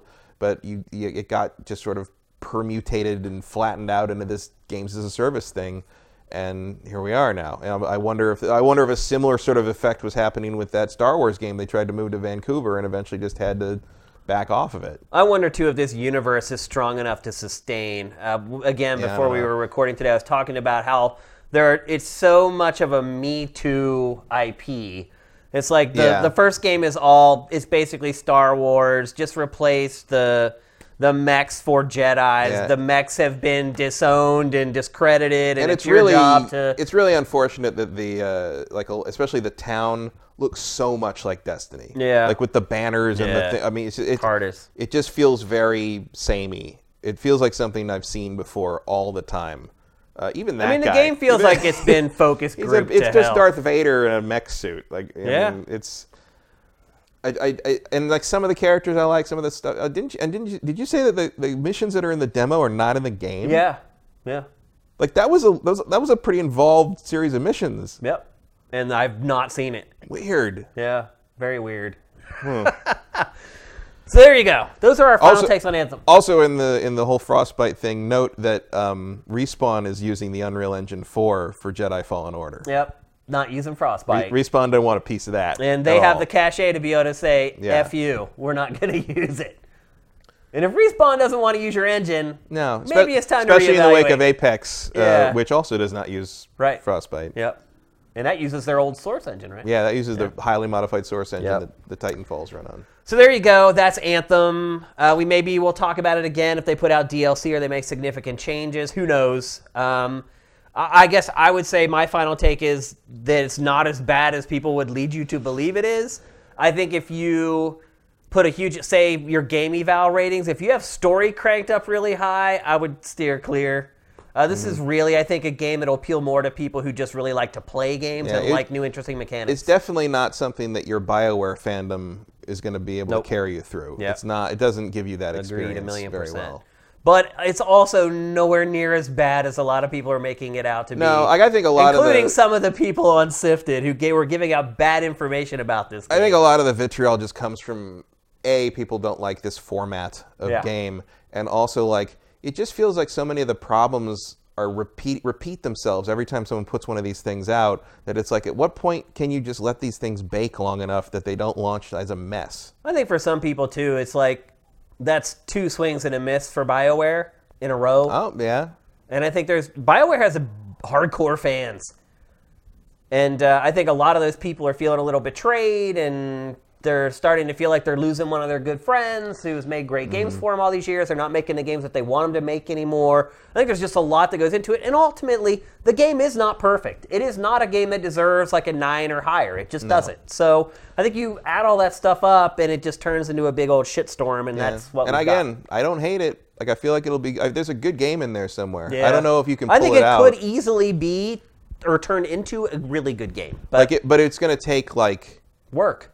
Work, but it also, I mean, it also it takes an over, it would take an overhaul on the level of like what ha- like Warframe, Yeah. you know, like, and it's there, it can be done, Yep. but is EA going to want to do that or move on to its next money making scheme? Well, know? if they keep doing this, there aren't going to be any more money making schemes. Yeah. That's the problem. So I think EA needs to start looking at things a little more long term. I mean, the, the amount of money they would have made if they delayed this by six months and got everything ironed out and running smooth, they could have made way more money doing that than, oh, let's just move on and release another one that's going to make, you know, we're going to sell 5 million of or whatever. It's. I I just think EA is being very short sighted, which is weird uh, because it wasn't that way when sort of applying Respawn to his catalog. Sort of, but I mean, they do that. Like they, the short-sightedness crops up after a couple of entries from the, the company they bought, and all of a sudden they take them out back and shoot them in the 'em, head. yeah. I mean, look at like what what what are you thinking when you when you uh, dismantle pandemic like I that? know. I mean, you, Like they you- didn't even make a bad game. They made a game that didn't sell, but they didn't make a bad. It's Yeah, like why would you? Why wouldn't you still want that company that in your talent, stable? That talent. yeah, like why are you throwing that away over I mean, and over and over again? how you would have to try to destroy BioWare. Yeah. But that's kind of where we're getting there. right now. Yeah. I know it's crazy. God knows what's happened with Dragon Age. Ugh. Yeah, I know. I think that's a big part of it is that we're all watching BioWare dissolve before our very eyes. And I think everybody is reacting to it in a different way. I think everyone's lashing out a little bit because we're all pissed off about it, but I think everyone's doing it differently. Some people are saying this game sucks and this game's a piece of trash. Some people are directing their ire at EA, kind of the way we are. I think everyone's just kind of scrambling to be like, you can't do this. You can't destroy BioWare. Mm-hmm. First of all, it should be impossible. They should be bulletproof, but you're proving that they're not. And it's scary. It's like, I understand why people are freaking out, but I do not think you should take it out on the quality or lack thereof of Anthem, albeit the fact that it's not, even by my estimation, it's nowhere near where I, my expectations were. So, I mean, uh, my- I mean, I can't believe I picked this thing first. yeah, I, I did in our other sifted league. Like, I actually, no, I didn't. People passed on it. And then I got it with like the third or fourth pick, and I was like, Anthem, third or fourth? Hell yeah. Yeah, I, I just thought Not so good now, though. I just, I so much seemed to be riding on this. I just thought that they would it think that they would have to. It's crazy. And this was BioWare's A team. That was really what sold me on it. It's like, okay, Andromeda was kind of schluffed off to their B squad. This is BioWare. It's crazy. You can only do so much against the machine. You can. That's true. All right, let's move on to our trailer of the week. We got some requests for trailer of the week this week. People wanted us to show the new Detective Pikachu uh, movie trailer, which is amazing, by the way. Yeah. I never dreamed I'd be excited about that movie, but I am somehow. Uh, you should check it out. It's on Sifted if you want to watch it. Uh, but the last time we ran a Detective Pikachu trailer in Game Face, like it, we had huge problems. So uh, copyright strikes and all that, we decided not to run it. Instead, we're going to run the debut trailer for HoloLens 2. Let's go. thank you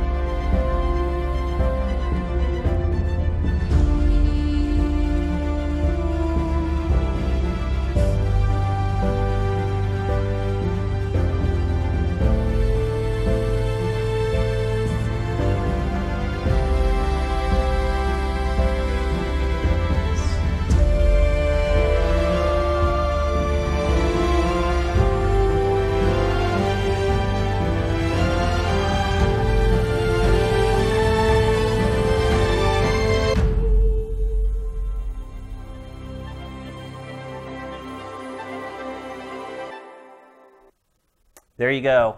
$3,500 a headset. I'll I'll use my friends. Do you- You're not going to be using this, friends. no. Do you think that, so? That the first Hololens never really was a consumer product. No. It was all for classrooms and things like that. It appears that HoloLens 2 is going to be the same thing, mm. albeit on a pretty incredible scale.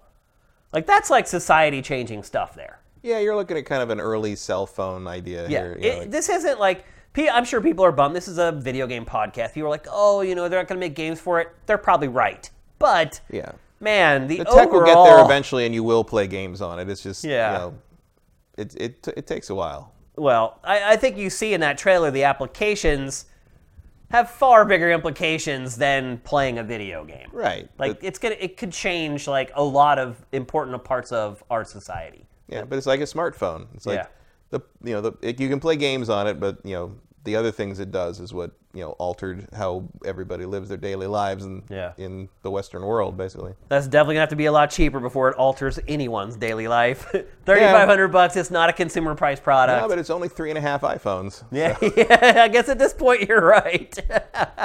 but for our purposes, obviously, there's not, you know, they No. showed the whole Minecraft thing. That never came to fruition. It's like, I think Microsoft, even with HoloLens 2, is we're not even going to bother, Yeah. like, pushing this to, like, and you're our still looking. I audience. mean that that the trailer still doesn't quite. It's improved on the Hololens too. It's like the field of view is not what you think it is when you put that thing. I- Like the field of view used to be like thirty percent. I think it's a little more. I think Magic now. Leap got to, like, 40, and they were, Yeah. like, celebrating. It's Yeah. like, That's one of the big. It's like you know, you're, you're seeing everybody like you know do this whole state like yeah. So you'd be able to see like part of it. no, you're, you're literally Yeah, going yeah, like this. Yeah. you're not going like this. You're going like this. So Yeah. All right. Let's get to some questions. Um, EOTL Gaming. You remember from the last episode, we asked everybody to wait till the end of the show to subscribe via Twitch Prime so we could thank you guys. Uh, so EOTL Gaming, thank you very much for subscribing with Twitch, Prime. Lots of questions in here. Any of you other guys sitting there waiting, send them now so we can thank you right on the air. Uh, W. Matthew, got to answer one of his every time. What game in a franchise is your favorite? That is an unpopular choice. For me, Mega Man Battle Network is my favorite Mega Man sub-series. Dark Souls Two is my favorite Souls game. Fight me. I don't know if I have any other controversial that are my favorites. Mm. No, uh, maybe Halo Three is my favorite Halo. Is that controversial? I don't think so. No. Huh.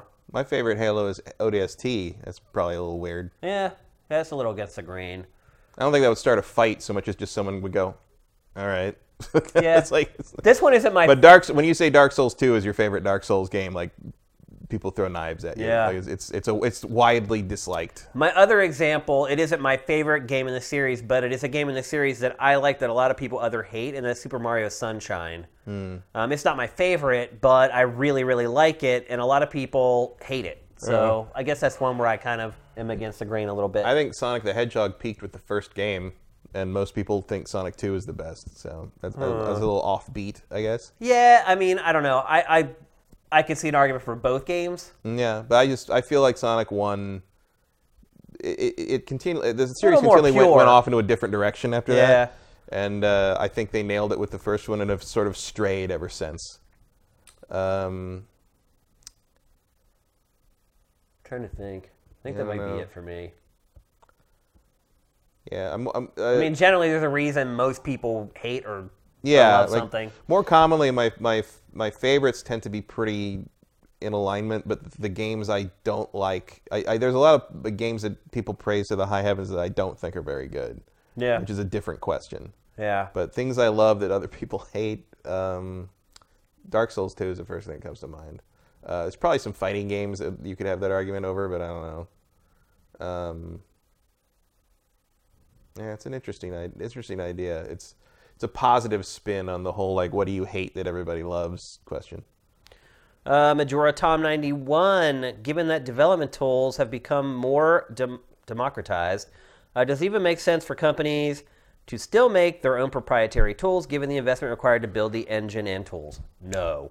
That depends who you are. I think. I just think Um, no in general. I think Ubisoft would disagree with you. Like they've got tons.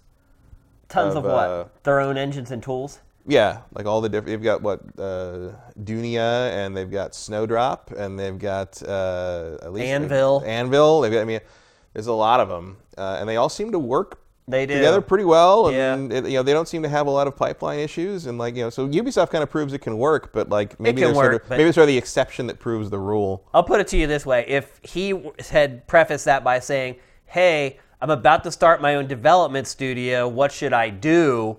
I would say absolutely go with middleware Yeah. tools. Like, do not build your own engine. Yeah, I mean, Nine times out of ten, it ends up looking worse and running worse. and having that same look to it, uh, you can always tell Frostbite game. Yeah. Yeah. Uh, so, yeah, I would. Uh, Yeah, if you're not a giant multinational global game publisher, probably don't build your own. yeah, not a good idea. And even then, Yep. Uh, J. Reed Vic 7. It seems like games, especially tent poles, are increasingly moving away from what games have tr- traditionally been. A compilation of best of moments uh, deemed to be most fun and moving towards more systems, system driven, and simulation style experience. Your questions are always the longest, J. Reed Vic. What is the future of fun? Maybe you should just wrote that at first. Uh, not being the primary seller of many games in 2019. I don't know if I understand that question. yeah, I don't know what moving away from what games have traditionally been means. Yeah. Really.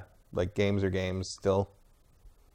Like Maybe he's talking about games as a stuff, or- service, I don't think so. That sounds like more games that a- live on for a long time. It sounds like the same complaint I've been seeing from people since the letters pages of 1989 mag- game magazines, where they're talking about how Super Mario Brothers is creatively bankrupt and nothing's everything's just a clone of Mario now, and like this is, this is the end of the game industry Right, because right. like there's no creativity anymore, and all the good games have already been made. Like there's people writing the, there were people writing those letters in before Tetris came out. yeah, It's just I like know. it's people that thought once the Sinclair ended, like that was the end of video games. It was just, it was a weird. It, it- people have always worried that the current crop of video games are not the right ones, or they're changing what fun means. Or they're, cha- I, I, it's, it's always just, it, it never, it, it's never what happened. Uh, Super Cordon Bleu, you must have just tuned into the show because he's, he's his question is, what do you make of all the Nintendo Switch and Microsoft Xbox rumors? Game Pass, Live, we talked about all that, so you have to watch in the archive. Mm-hmm. Uh, here's one from Vincent. Tiny2K donated fifty dollars in bits. And Oh. are you freaking kidding me, dude? Thank you, man. Holy crap! I hope next time you guys can save all this stuff for the end. I know it's hard. Some of you guys can't stay for the whole show, but I hope if you can, that next time you'll save it for the end because that's incredible. And uh, I would love to recognize you as you do that. I hope you're still even in the chat. I hope you haven't left Tiny2K. Um, you're awesome. Thank you so, so much. I'm wondering what part of the show decided to uh, give us those bits. I'll have to scroll back up through it and check it out. I bet it was when you were screaming about flying. Probably. A, Earn me, earn fifty Earn dollars. some $50. yeah, oh my two dollars! people can tell when it's real. Um, Congrim one. What are your thoughts on THQ Nordic's PR choice of using 8chan as an AMA platform? well, there's unforced errors, and then there's that. Wow. How does that guy still have a job? Good. How does anyone on that Anyone PR team? there? Anyone who made that decision? How do they still have a job? Like he should have just instead of going on Twitter and being like, "I was completely ignorant," he should have just been like, "I quit." like, you can't. You'll never find me. I'm out of here. If they won't fire me, I'm firing myself because that was one of the dumbest things a PR person could ever do. Astounding. Oh my gosh. and And no like, surprise that it ended up going awfully. oh yeah, and like, what also like, it's like, what's is there is there a better there where it's like, oh, did you not know what you're doing? Did you know what you're doing and you're lied about it? Did you did you suddenly realize where you were and just and you like you didn't know what to do and you just sort of froze up and kept going? Like I don't know. Like there's no, wow. Like imagine being so bad at PR that you have to write a, a message clarifying that you do not support white supremacy. Yeah, I know. Like, ima- like, what have you done today like, it- it- that you are in that situation now? It's amazing. I think we answered your question. I think you know how we feel about that. Yeah, that, that was some embarrassing stuff right there, man. Holy crap. Uh, uh, and they were doing so well. THQ Nordic. They were. They're they're buying studios left and right. Yeah, they have like- like 50 games in development. Budgeting stuff right. You know, Darksiders 3 broke even. Like they were, they were yeah, oof. Time to clean house, folks. Uh, now they're Wow. saying Tiny 2K gave us a hundred bucks. What's the right answer? Either way, holy cow! Thank you, thank you, thank you so much, man. Really, really appreciate it. I would love to know if you're on Sifted what your screen name is on Sifted, so I could thank you personally. Uh, you can send me a DM just at Shane on Sifted. I would love to know uh, what your name is on on the site. Thank you. Um, Joaquin Dragoon, are you surprised at the rhetoric that gamers have been saying regarding an article from Kotaku about writing about race and gaming? I don't even want to talk about this. I'm not surprised, Uh, oh, but but I have, uh, let's say, a less than stellar opinion of what most people have their opinion about that thing. A lot of, lot of, mm-mm. as the owner and founder of Sifted.net, my most depressing day ever on the website was when I read the comments for this article on Sifted.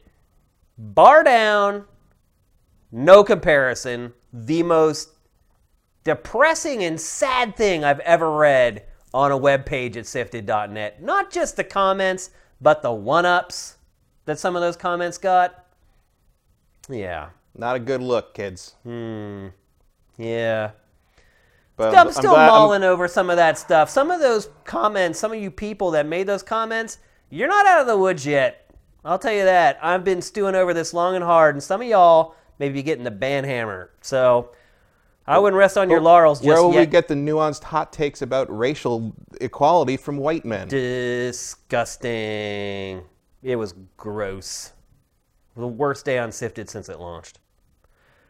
All right. And that includes the time Marcus didn't show up. Yeah, seriously. yeah, for E3. That includes when Marcus bailed on E3 the day before E3. Or the morning of E3, Yeah. it actually was. It wasn't even the day before. No, I was literally like sitting like, I don't think he's coming. Yeah, I. I don't think and then he didn't. No.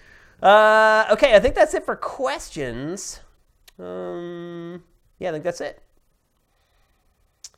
Um, okay, so they're saying that it was 5,000 bits, which is $50. Whatever. You give us a dollar in bits, we're going to be thankful. So 50 over the moon. Please reach out to me on the site.